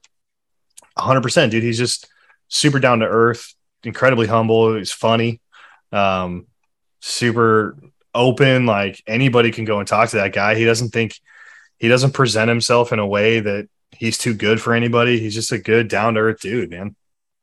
Yeah, he as soon as we met him at the at TA's event and they paired us with him, we were like, oh, like this guy is like the same vibe as us. You know what I mean? Like we're not like the stuffy country club golf company. You know, you got to wear white pants and can't run on the grass and got to wear college shirts. Like we're way too laid back for that. And Alec came along and was playing with us, and he's like, "Oh, I bought this stuff at Walmart yesterday and like I bought these clubs used and like you know he's just like you know he bought like a set of Mizu- a used set of Mizuno's off the internet and then like he bought like a bunch of Kirkland balls and gloves and stuff at Costco on the way in. So like it was just like cool because we are like all right like this guy he's just he's one of us you know what I mean? And and that's like what we want to portray as a company too like never be afraid to like reach out to us because chances are we're going to answer and we're way too laid back to be like oh well we can't send you our product because you don't wear collared shirts when you go play golf. Like, no, like we're like that's that's the vibe we wanted, and Alec was perfect in that scenario, and uh, it's been been pretty fun. And like for our events and stuff that we do with the NFL players, like we try and um, like for example, the one we did in Dallas with uh, Kahlil McKenzie, who plays for the Ravens, he uh, he wanted to host a tournament for his uh, offensive lineman camp that he does in uh, at the Star in Frisco, where he trains in the off season, uh, which is like the Cowboys facility. Um, we paired every foursome up with an NFL player, right? So you get the same vibe that was at the TA event, where you know you get to play golf with somebody you might not necessarily ever get to meet or hang out with, but then you realize like, oh, like these these dudes are just as cool and laid back as as we are, if not even more. You know yeah. I mean? Like Alec brought out like a pack of cigars and he's like, Oh yeah, y'all want cigars? And you know, he, we had uh, a whole jug of vodka, uh, Scott and Ty and I, we had a, a big two liter or two gallon or a gallon jug of like milk that we like dumped out, washed it out, and then we filled it with vodka. We dumped a whole bottle of vodka and then lemonade in it and shook it up. We were drinking it around the course and Alec was hanging out and drinking with us on the course, and it just you know it was a whole a whole thing. So, um, you know, and I think that's the cool thing about the TikTok thing is too is like everybody's so laid back, right? With the you know golf of old is not what it's going into now, and that's kind of what we want to be a part of. Is like this new age of like, you know, you could still do your networking and business and stuff, but you can do it in a more laid back, hang out, you know, smoke cigars and drink manner yeah you know with with the whole thing so that was the other thing that i really enjoyed about the the golf talk southern invitational was the everybody that was there i think one of you guys said it earlier i think scott you mentioned it just all like-minded people. Everybody that's there is used to filming and making golf content for social media right? On a normal day at a golf course you're trying to film golf con- uh, content of yourself and you're you got to worry about all these other groups that are around you. Are you holding up the course? Are you not holding up the course? Is your pace of play fast enough? All that kind of nonsense.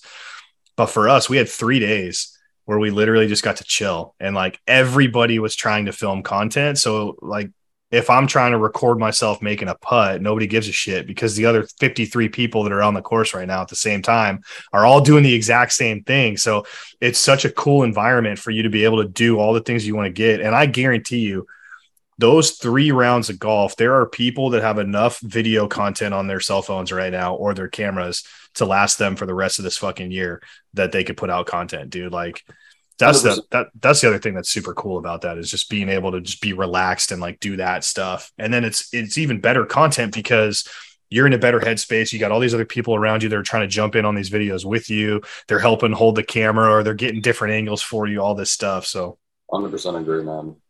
100%. yeah that circle or that photo circle app or whatever I was going through it last night and I was like, man, there's like 11 pages of just videos and pictures. And that's probably only like half the stuff that made it up. Right yeah. like on the actual thing. And yeah, I was going through it because uh, Caitlin sent me a message on Instagram. Was like, "Hey, like I'm going to do some filming tomorrow with your putter and stuff." But I posted a bunch of stuff on the Photo Circle app from the event, and uh, so I was just going through that, and I was like, "Man, like it was a great like in terms of like a business, right? For us, it was like great for content, right? For you know branding and stuff like that. But then you know Scott probably has videos to last him on TikTok for the next like I don't know, probably till mid next year if he really wanted to stretch it out. But it's, you know, it was a good time. So yeah. I'm glad we could be a part of it and looking forward to the November one and um, seeing what uh, in the next couple weeks what comes of that. But yeah, I mean, we'll we'll be there repping our stuff and probably giving people more free stuff as whatever we come up with. But um, well, I know yeah, we're already we're we're already in talks with them about doing some stuff. So stay uh, stay tuned for that. I know that you guys aren't going to be able to make it to the the golf event that I've got going on this year at Top Golf, but I am going to have a golf tournament next year at a golf course here in Nashville. Um, I would absolutely love to have you guys come out, sponsor it, yeah. don't sponsor it, I don't care, but just would love to have you guys at least be a part of it. Yeah, we'll be there. That's what I said. Like we have uh, that week, we have two events going on already, and we got to be at one, and then we leave that one and have our travel dates are literally like the day that your tournament is to get to the next one on uh, the weekend, which we're doing for uh, Toys for Tots, which is uh, nice. pretty pretty close for me because Toys for Tots and Marine Corps is, goes hand in hand. So, um, but yeah, next year, whenever you plan it, let us know and we'll put it on the books. Uh, hopefully earlier rather than later because Scott can tell you when when we started, we're like, oh, we're doing events now, great. and I was like, we sat down and I was like, okay, realistically, like what, how many events do you think we could do per year? And Scott was like, uh, you know, probably like, I don't know, like six to 10. And I was like, cool. I was like, let's plan to do six events for 2023, like one every other month. Yeah. And he was like, okay, perfect. So we start doing this whole thing and we're like, I put in our group chat with like all of our, you know, all of our team and I was like, hey, so like I just booked us like 13 events from now, which was like which was like June or April from like April until like February. And I was like, so I have like two a month from now until February. And we ended up doing like, we're going to have like 15 by February, 15 or 16 by February.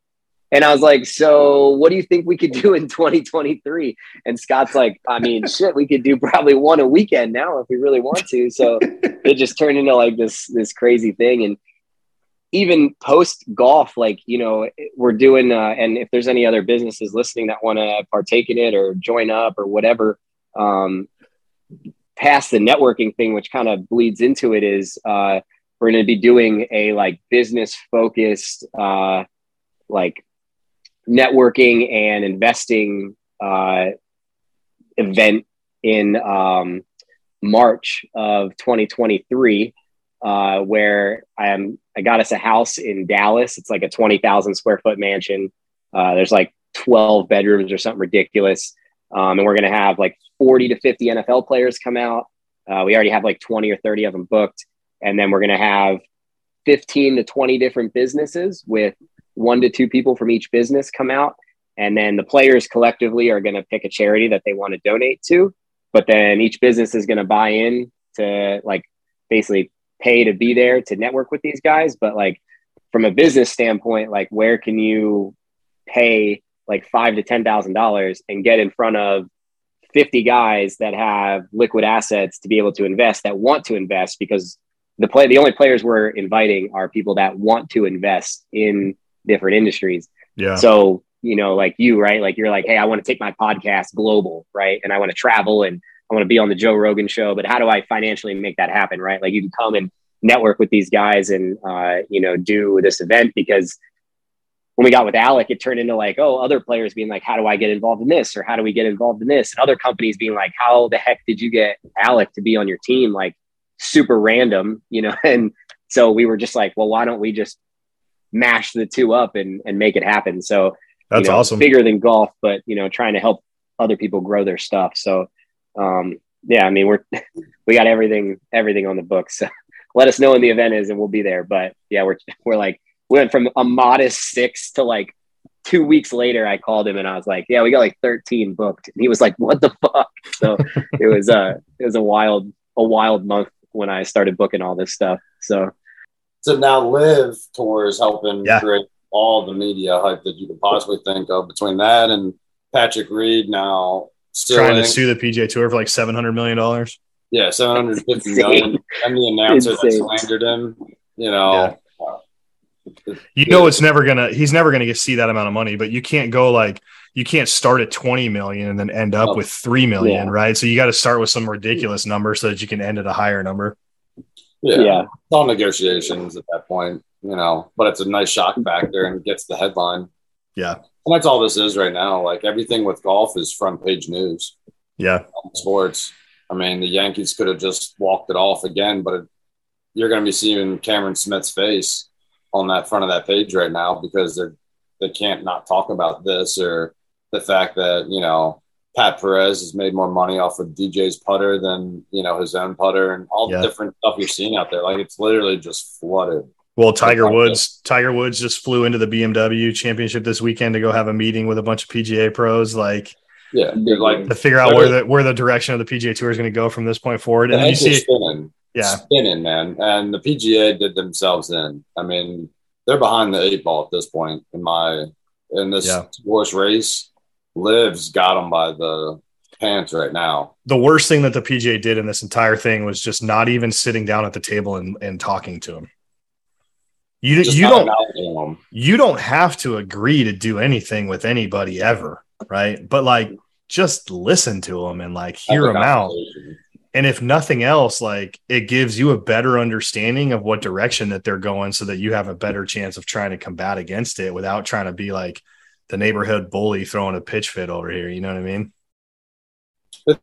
They were too big to be bothered. Is honestly how I looked at it. They just Yeah. thought they were too big to break. And Back when we were kids, we had like the WWF and the WCW, and now we Yeah. have like we've all grown up, and now we have the PGA Tour and LIV Golf that are like you know LIV's like you know all black like the NWO when Hulk Hogan came out, Yeah. like the ba- the bad guys, but we're all like secretly like oh those guys are pretty cool, you know. But, um, Greg Norman's like, Greg know- Norman's like the Vince McMahon over here. And Yeah, yeah, yeah. It is. It it's and it's de- like for me personally, like I believe like this has done nothing but actually grow the game of golf. Like LIV has been because golfers have never had a guaranteed paycheck, right? They're just 1099 guys that are contractors essentially. And LIV was like every other athlete in every sport, basketball, football, tennis, like all these guys have like guaranteed contracts and all that stuff. Now, granted, they do have like, you know, sponsorships and all that, but you're not even guaranteed that, you know, when you're a golfer. So right. LIV was like, oh, we'll give you a guaranteed check and you can still compete for other money. Like as a professional athlete, it's a no brainer. You have to play less golf, more time with your family, your travel's paid for, and you're going to get a guaranteed 40 to 200 million dollars. Like, why would you not take that? you know Yeah. like Pat Perez shot, what do you shoot, like 85 or something, and he Yeah. won $4 million? Like, you know, I could do that. You know what I mean? But like, I think it's people are like, oh, wow, like, you know, now granted, I can't go and join LIV because I don't have the name behind it, but you know, people are like, oh wow, like golf is a sustainable sport. You know, that 15 year old on the first ever event, he was like 15 or 16 or something. He was an amateur, so he couldn't take money. But if he took the money, Yeah. all of a sudden he wasn't allowed to play in college. And he's like, it's 1.2 million dollars. Like, why would I not take it? And he made that, you know, Yeah. in in one go around. So I think it's I think personally it's great for the game. I think the PGA is being a little petty, but Well, then You you, know. look at like Pat Perez, dude. They they only gave him 10 million to come over to Liz to come over to LIV. yeah, But for Pat Perez, he's like, Do you understand how many weeks a year I have to play golf just to try to get like a tenth of that? He's like, I'm playing Yeah. 33 events a year right now, and I'm not making $10 million. He Yeah. goes, Now I can go play seven events. They're gonna give me 10 mil, and then anything I win during those events is on top of that. Like he goes, I'm I'm old. I'm not gonna lie. He's like, I'm at the end of my career. Like my shit is winding down. I don't have the energy for that anymore. He's like, Hell yeah, dude, give me the money. Let me just go chill. He, The he first won event- he won like four million off the first event. Well, the first event he won like nine hundred thousand dollars on the first event, but he shot like eight over par. And so it's like Yeah. everyone's Well, like, no, "Oh my like, god!" his his team won the team event though. I think because Yeah, he was so- on DJ's team. yeah, but he, but he personally only took away nine hundred thousand. So he took nine hundred thousand away from. He got like a small chunk of that was from his own personal performance in the event, but then the larger portion of that was because he was on DJ's team. DJ's Yeah. team won like four million dollars. Um, Yeah, yeah. or okay. however many millions of dollars it was, but then they had to split that up between the four golfers. And then the individual winner of each one of these events is winning four million per event. And Yeah. then there's rumors right now that Adidas is going to offer LIV one billion dollars to be the primary clothing sponsor for DJ's whole team of four guys. So that's like 250 mil per player. That's insane. Like, Yeah. and, And, then AT&T how- is how are you rumored to be trying to buy a team also. And the whole reason that they're doing it that way is because the way that LIV Golf is structured right now, like DJ's team is the four aces, right? Think about the four aces as the LA Lakers. It's like buying a sports franchise, but within the realm of golf.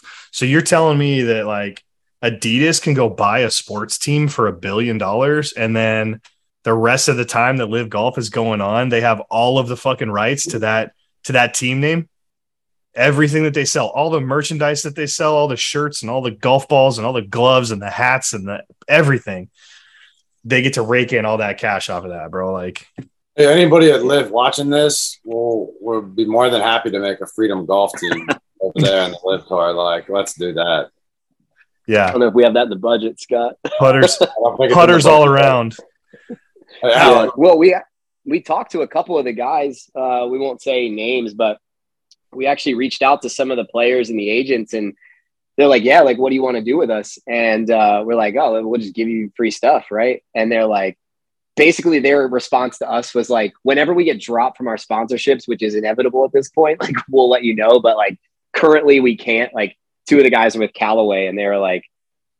Eventually, we're probably going to get dropped for being here. And this was like when LIV first happened. And Yeah. they're like, whenever we get dropped, we'll hit you up when we need clubs and, you know, let you know. So the guys are just like, whatever, we got guaranteed money base because like there's no cut. So you're literally Right. guaranteed money, you know, wherever you place. And they're like, yeah, so whenever, you know, this falls through, because like all these companies were like, oh, we're dropping Phil and we're dropping DJ and we're, you know, whatever. But yeah, it was actually pretty funny that the dudes were already aware of what was happening and they just still didn't give a shit. But Yeah, why would you, man? Like, especially when you're Phil Yeah. Mickelson taking two hundred million dollars as a guarantee. I wouldn't, I wouldn't fucking care about anything else. Well, the other side of it that we haven't even touched on is now they're not restricted on their content. So these guys can open up their YouTube Yeah. channels and everything. You tell me, Phil Mickelson, if he did a live stream every Saturday morning at 8 a.m. doing short game lessons and web shots, and I would venture a guess he's probably going to get at least close to a million people, if not more, tuning in to listen to it. If not, going back and then rewatching the live, he'd probably get closer to 10, 20 million views. I think that's the biggest reason that Bryson DeChambeau went over there because he knew that Yeah. going into it, and DeChambeau was already cre- he had already created a YouTube channel, He did, and he was already like He was already to getting under go hot water with the PGA. Right because he was putting too much con out, and, and honestly, the content that he was putting out wasn't even like Yeah, that crazy, right? Like stuff. But that's the thing that goes back to what Phil Mickelson was talking about. Like the PGA Tour literally owns all the media rights for those players from Thursday through Sunday. You got to go through the PGA Tour if you want to post an Instagram photo. They have to approve it. And that's, That's why that's why like the guys at Barstool like Fore Play podcast with Barstool Sports, that, that's why you don't see those guys at PGA Tour events every single weekend because the PGA Tour won't let them into a lot of those events. Like they're lucky when they get into a PGA Tour sanctioned event. yeah, to like to ha- to be a professional athlete and not be in control of Your in likeness, 2022. Yeah, your image, your name, your likeness, like all the NIL shit that these college kids are even allowed to do. Like Yeah. you could be a college golfer and create a YouTube channel and make more money off of social media than a professional golfer on the PGA Tour. Uh, And, and it's just like it, it's mind blowing because YouTube, I mean, the ad revenue, the whole thing is insane now. And you know, people literally do it for full time job, is make millions of dollars doing it. And like Bryson, like you said, now he like if you look at his channel in the last like two months, I mean, he's been posting like daily videos and like vlogs and like the whole thing just because he's allowed to now. Yeah. And yeah, money coming in and the whole thing, you know, it's like why you'd be stupid not to. And even like the companies were like, you know, all these companies like on their, you know, moral high ground, they're like, oh, well, where's the money coming from? And blah, blah, blah. And then now, like Cobra with Bryson is like, oh man, this dude's putting out all this extra content and getting half a million, you know, viewers per video he puts up. Like, ah, maybe we'll stick around, you know? like, so and, yeah and then and and what what's really funny about that part of it too is that 22 companies that are partnered with the PGA Tour do 40 billion dollars worth of business with Saudi Arabia. mhm. So the Yeah. PGA Tour is over here talking about like putting all this bullshit out there and the media is putting all this bullshit out there about where the money's coming from for the LIV tour. And it's like, okay, but 40 billion dollars of revenue that's coming into the PGA Tour with companies like that's all coming from Saudi Arabia. The president of the United States is getting on a plane to fly to F- to Saudi Arabia to negotiate fuel prices because we buy so much goddamn gas from these guys. Like, you know what I mean? There's everybody with a smartphone. Like nobody thinks about it because you don't really you don't care about it, right? But like, like if you play, if you play Call of Duty, right? Activision yeah, has Saudi backed money. If you've Oh, ever yeah. taken an Uber, if you've ever taken an Uber, Uber is Saudi backed money. yeah, Your smartphones is Chinese and Saudi backed money. So like yeah, every single person that's disliking the LIV tour on their smartphone is just a hypocritical idiot, first of all. yeah. And then I know 90% of the population right now, probably that's between the age of 18 and probably 50 that plays golf, has been in an Uber or has played Call of Duty or does all three of those things, has a smartphone, played Call of Duty, and been in an Uber. And those are just three companies, right? That all have Saudi backed money. So Disney, Disney has like five hundred million dollars of Saudi money. Like yeah. they Saudi bought five almost five hundred million dollars worth of Disney stock. Like yeah. let's let's all get off our high horses and like stop worrying about nonsense. Ooh. Dude, I've posted some shit on my TikTok page and people are like, oh, like, what do you think Khashoggi thinks about this whole thing? Or, oh, that's right, he can't talk about it because he got beheaded. And I'm like, bro, I'm not trying to say that anything that happened over there was good but I'm just trying to say like these are, think these are golfers playing golf and they're just getting paid yeah. to like play. Golf? They're golf. not like beheading people on the fucking golf course, like right. Just, and they're half the half the events are in the United States, so. dude. And on top of that, like everyone's like, well, it's just sport washing. It's sport washing, and I go, hey, dude. Just because Phil Mickelson is hitting a golf ball for Greg Norman and taking money from Saudi Arabia doesn't make me want to go live in Saudi Arabia. And I guarantee you, every single one of those people, because we posted a video too, and we got so many negative comments about it when LIV like first started. The video had like a million views, and it was just literally just people bashing us in the comments. It was great, but like, I, I wanted to. I I put like one comment out, and I was like, if Saudi offered you half the money that any of these dudes got, five million dollars, a hundred million dollars, to what two hundred million dollars, if they offered you a fifty percent of any of those contracts, you would be there in a heartbeat, in a heart. And I don't want to hear any differently. If uh-huh. someone offered you $200 million, I wouldn't question where the fucking money was coming from at all. Like, exactly. Because think about the best analogy for this whole thing is how much money does your average broke American spend on Powerball tickets when the Powerball jackpot is a hundred million dollars or three hundred million dollars yeah. or seven hundred million dollars? And they're in there like dropping thousands of dollars on some freaking lottery tickets, just trying to hope that they win that shit. Okay, so yeah. if you're willing to spend 20 bucks on lottery tickets to have a chance to win some money, you're telling me that if somebody just offered you the money without you having to pay your own money to get it, and all you had to do is just keep doing the same shit that you're doing every day right now anyway, that you just be like, nah, man, I can't take it because of where it's coming from. Like, yeah, no way. Nonsense. Like dude. it's if if Scott selling insurance, right, was like doing his normal thing, and his company got bought out by a Saudi company, and they're like, "Hey, we're going to give you 10x your salary just to stay here and keep doing what you're doing. It's going to be owned by a different company." I promise you, Scott's not like, "Bob, nope, can't do it. I'm getting up and leaving." Like, that's stupid. You know what I mean? Like, yeah, absolutely stupid. And like, i am going to put it out there. I'm going to put it out there real quick. Anybody from LIV Golf that hears this episode, Tee It High podcast, you give me two hundred thousand dollars a year, and I'll fucking I'll go to every one of your damn events. I'll cover every fucking player you want me to cover. You can sponsor the shit out of this podcast. Just give me two hundred k a year. I'll be good. One hundred percent. We're right there with you. but um, yeah, it's like it, it's just. I think it's it's honestly like everybody in the world, every government in the world hands are dirty, right? Like yeah. Germany wasn't too great a couple years ago. You know what I mean? And we're like best friends with them now. Japan wasn't too great a couple years ago.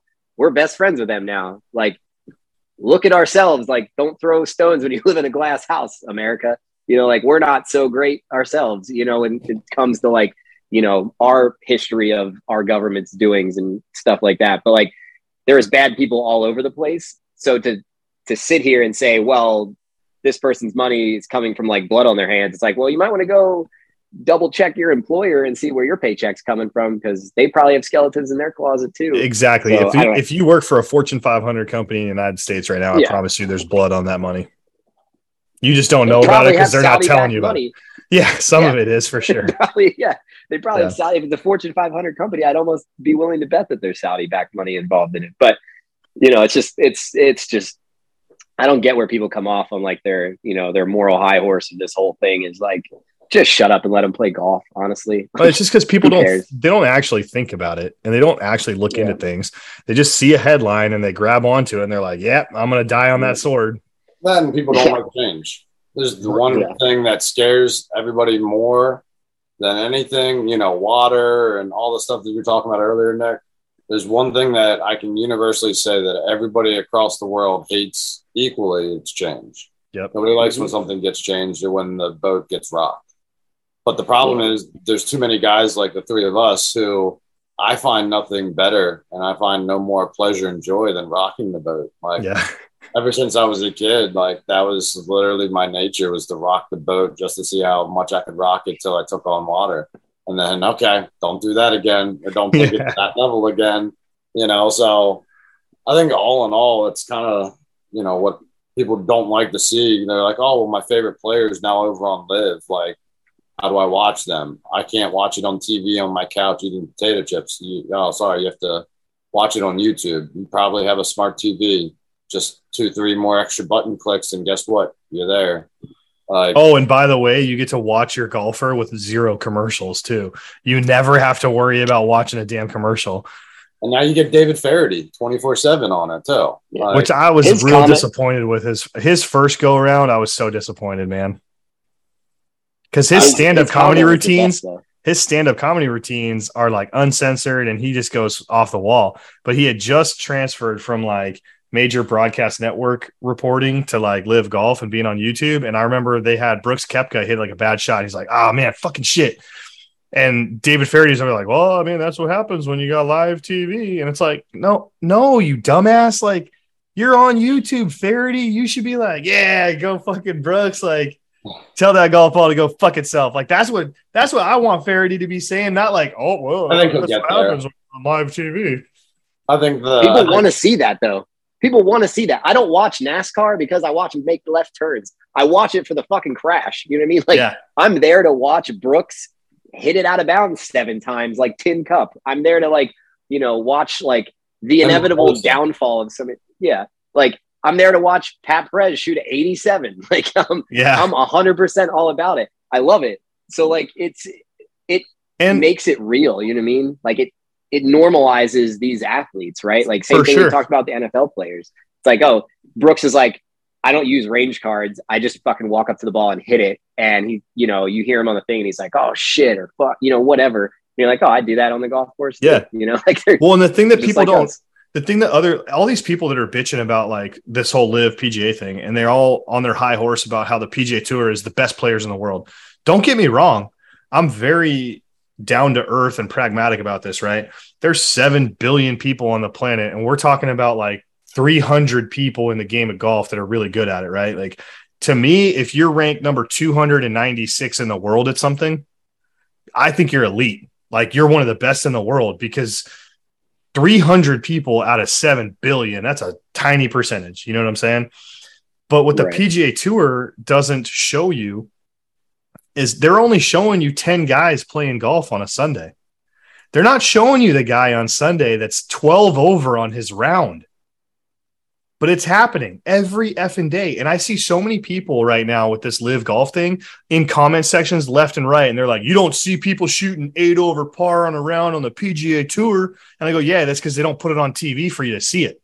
I go, but I promise you, when there's 75 guys playing on the cut and the winner is at eight under par, just go take a look at the rest of the leaderboard one day and you'll see all the guys that shot seven over that round and six over that round. And they're finishing a golf tournament at 17 over par for four days worth of golf. And then come back and tell me that the guys on LIV golf are so much more terrible than the guys on the PGA tour. Like it's not the case. Just not seeing. Well, they have like they have what like 10 of the top 25 guys on the LIV tour now. Uh, they got like 10 of the top 50, I think, but I don't know about 10 of the top 50. Okay. But yeah, it's like, I mean, it was funny when DJ was winning or was in contention of one of the major, one of the last majors. They like tried so hard to not have him on TV. Yeah. They're like, he was like in second place and they Yeah. didn't show him at all. and then you got people all that are like, DJ's a has been. He's not even that good at golf. And I'm like, this man in the history of the PGA Tour, this is the only dude that has won a golf tournament every single year on the PGA Tour from his rookie season for 12 straight years. Tiger Woods couldn't even do that. Dustin Johnson, the only player to go from his very first year on tour to win a PGA Tour event every single year for 12 or 13 or 14 straight years. No one else in the history of the game has done that. And then you got people over here talking about how much he sucks because he's playing on LIV. And I'm like, you're fucking retarded, man. Like, I apologize to use the retarded word, but like, that's just stupid. It's the same people who are like, you know, they see their favorite quarterback on Sunday throw like a bad pass. They're like, well, I could have done that. And you're like, all right, go do it. Yeah. you know, and then you go and it's like, you know, uh, that Adam Sandler movie uh, when he's in jail and he goes to throw it and it just goes straight into the dirt. And He's Yeah. like, that's why. All right, Yeah. sit down and shut up. Like, you know, it's the same, you know, it's like, oh, okay, well, then you go compete against, you know, Tiger Woods and Dustin Johnson on Sunday and see if you could shoot less than seven over because you're probably shooting like 115 with your boys on a Yeah. Friday afternoon. So, yeah, I don't know. I just, what's up, Scott? I was gonna say, even to your point with DJ at St. Andrews for the Open, you didn't see him at all, but then they wanted to show him on the 18th tee box to where he Right. hit the ground, the little worm burner. They're like, "Oh, look at Dustin's, you know, must not be getting much practice in and all that stuff." And I'm sitting there watching the ball. I'm like, he just drove the green practically. Like you're sitting here trying to make him look bad in the one or two times you're putting him on TV, but yet it was he ended in the same area that all the guys were missing with their normal drive. I'm like, to me, I think that's strategy. Like, and on top of that, he's playing at a golf course where every professional golfer's strategy going into that weekend is to hit the ball as low as you can so it doesn't get eaten up by the wind. Yeah. Justin, man, it- it's just comical how they want to spin things in the narrative. But at the end of the day, I think it's great for the game. I'm all here for it.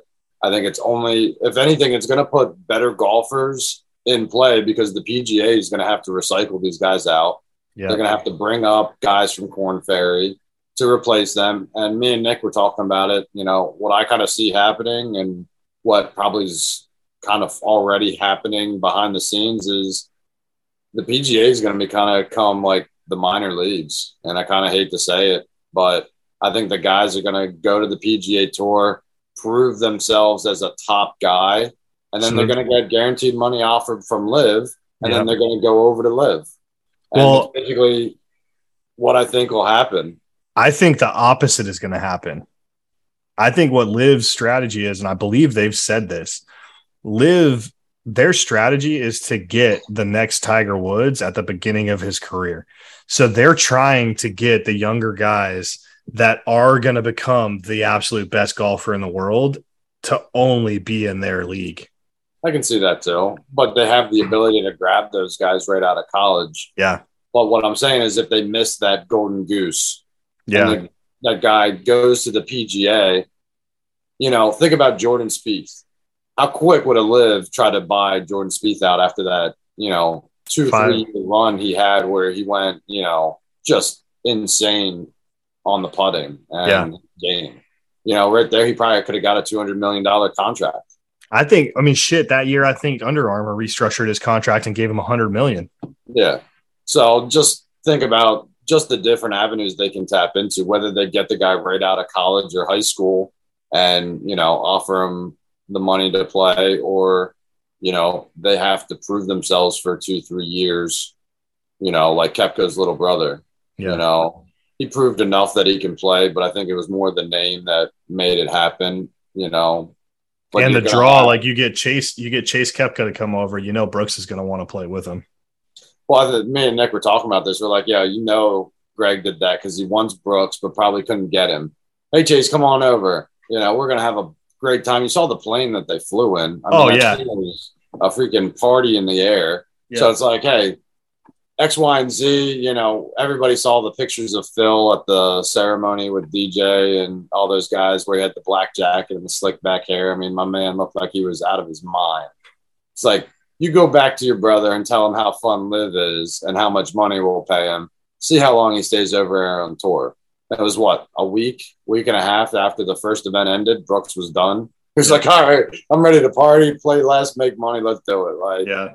and I think that's how some of these guys are going to be, you know. And I, if I worked at one company and they paid me, you know, a hundred thousand dollars, and another company doing the exact same job offered me five hundred thousand dollars to do the exact same job, same everything, and I got an extra, you know, two three weeks of paid vacay, nobody's saying no to that offer. Nah, I'd rather stay here, do the same, and make the same versus more. Like, Yeah. it's not happening. Yeah. That's essentially the conversation. People just need to suck it up and understand. Well, and then you have then you have the other guys on the other side of it, like your Tiger Woods and your Justin Thomas. You know, they they look at it a different perspective, right? Like to them, it's more important to try to go after the the history and the clout of being on the PGA Tour, and they care less about the large sums of money that they know they can make by signing a check, right, or signing a contract. So But I think the it's good PGA that- told Tiger, you're not going anywhere because Jack is handing the PGA over to you. How much do they offer you? All right, don't tell anybody, but here's a billion. Yeah. Stay. Like I'm being They honest. Like there's they a back offered him, like, handshake nine- that went on there, and They offered some him like sort of nine hundred monetary million. agreement because nobody turns down seven hundred and fifty million dollars if there's not some money discussion, backdoor handshake agreement going on. I'm just is what it is. We'll see. Oh man. Well, guys, I'm super happy that you guys came on. Thank you so much. I appreciate it. I'm gonna let you guys go. I haven't eaten dinner yet. I'm super hungry. Um, You give me- but one more time, everybody can find you. It is freedom underscore underscore underscore golf on Yep. Instagram and TikTok. And then your website is freedomgolf.shop. Correct. Yep. And if anybody wants to order a custom made putter, a stock putter, or wedges, they can buy them online on your website, freedomgolf.shop. They can use promo code TIH1776, get 10% off their order. Full order. Boom. You can order hundred dollars worth of shit or ten thousand dollars worth of stuff, and the promo code will work. So Yeah, let's order $10,000 worth of stuff. Help these guys out. appreciate it. Thanks again, guys. I appreciate you coming on. I hope you guys have a good night. I'm looking forward to seeing you guys in Orlando. Likewise, problem, Ryan. We'll see you. for having us. All right. See ya. Yeah.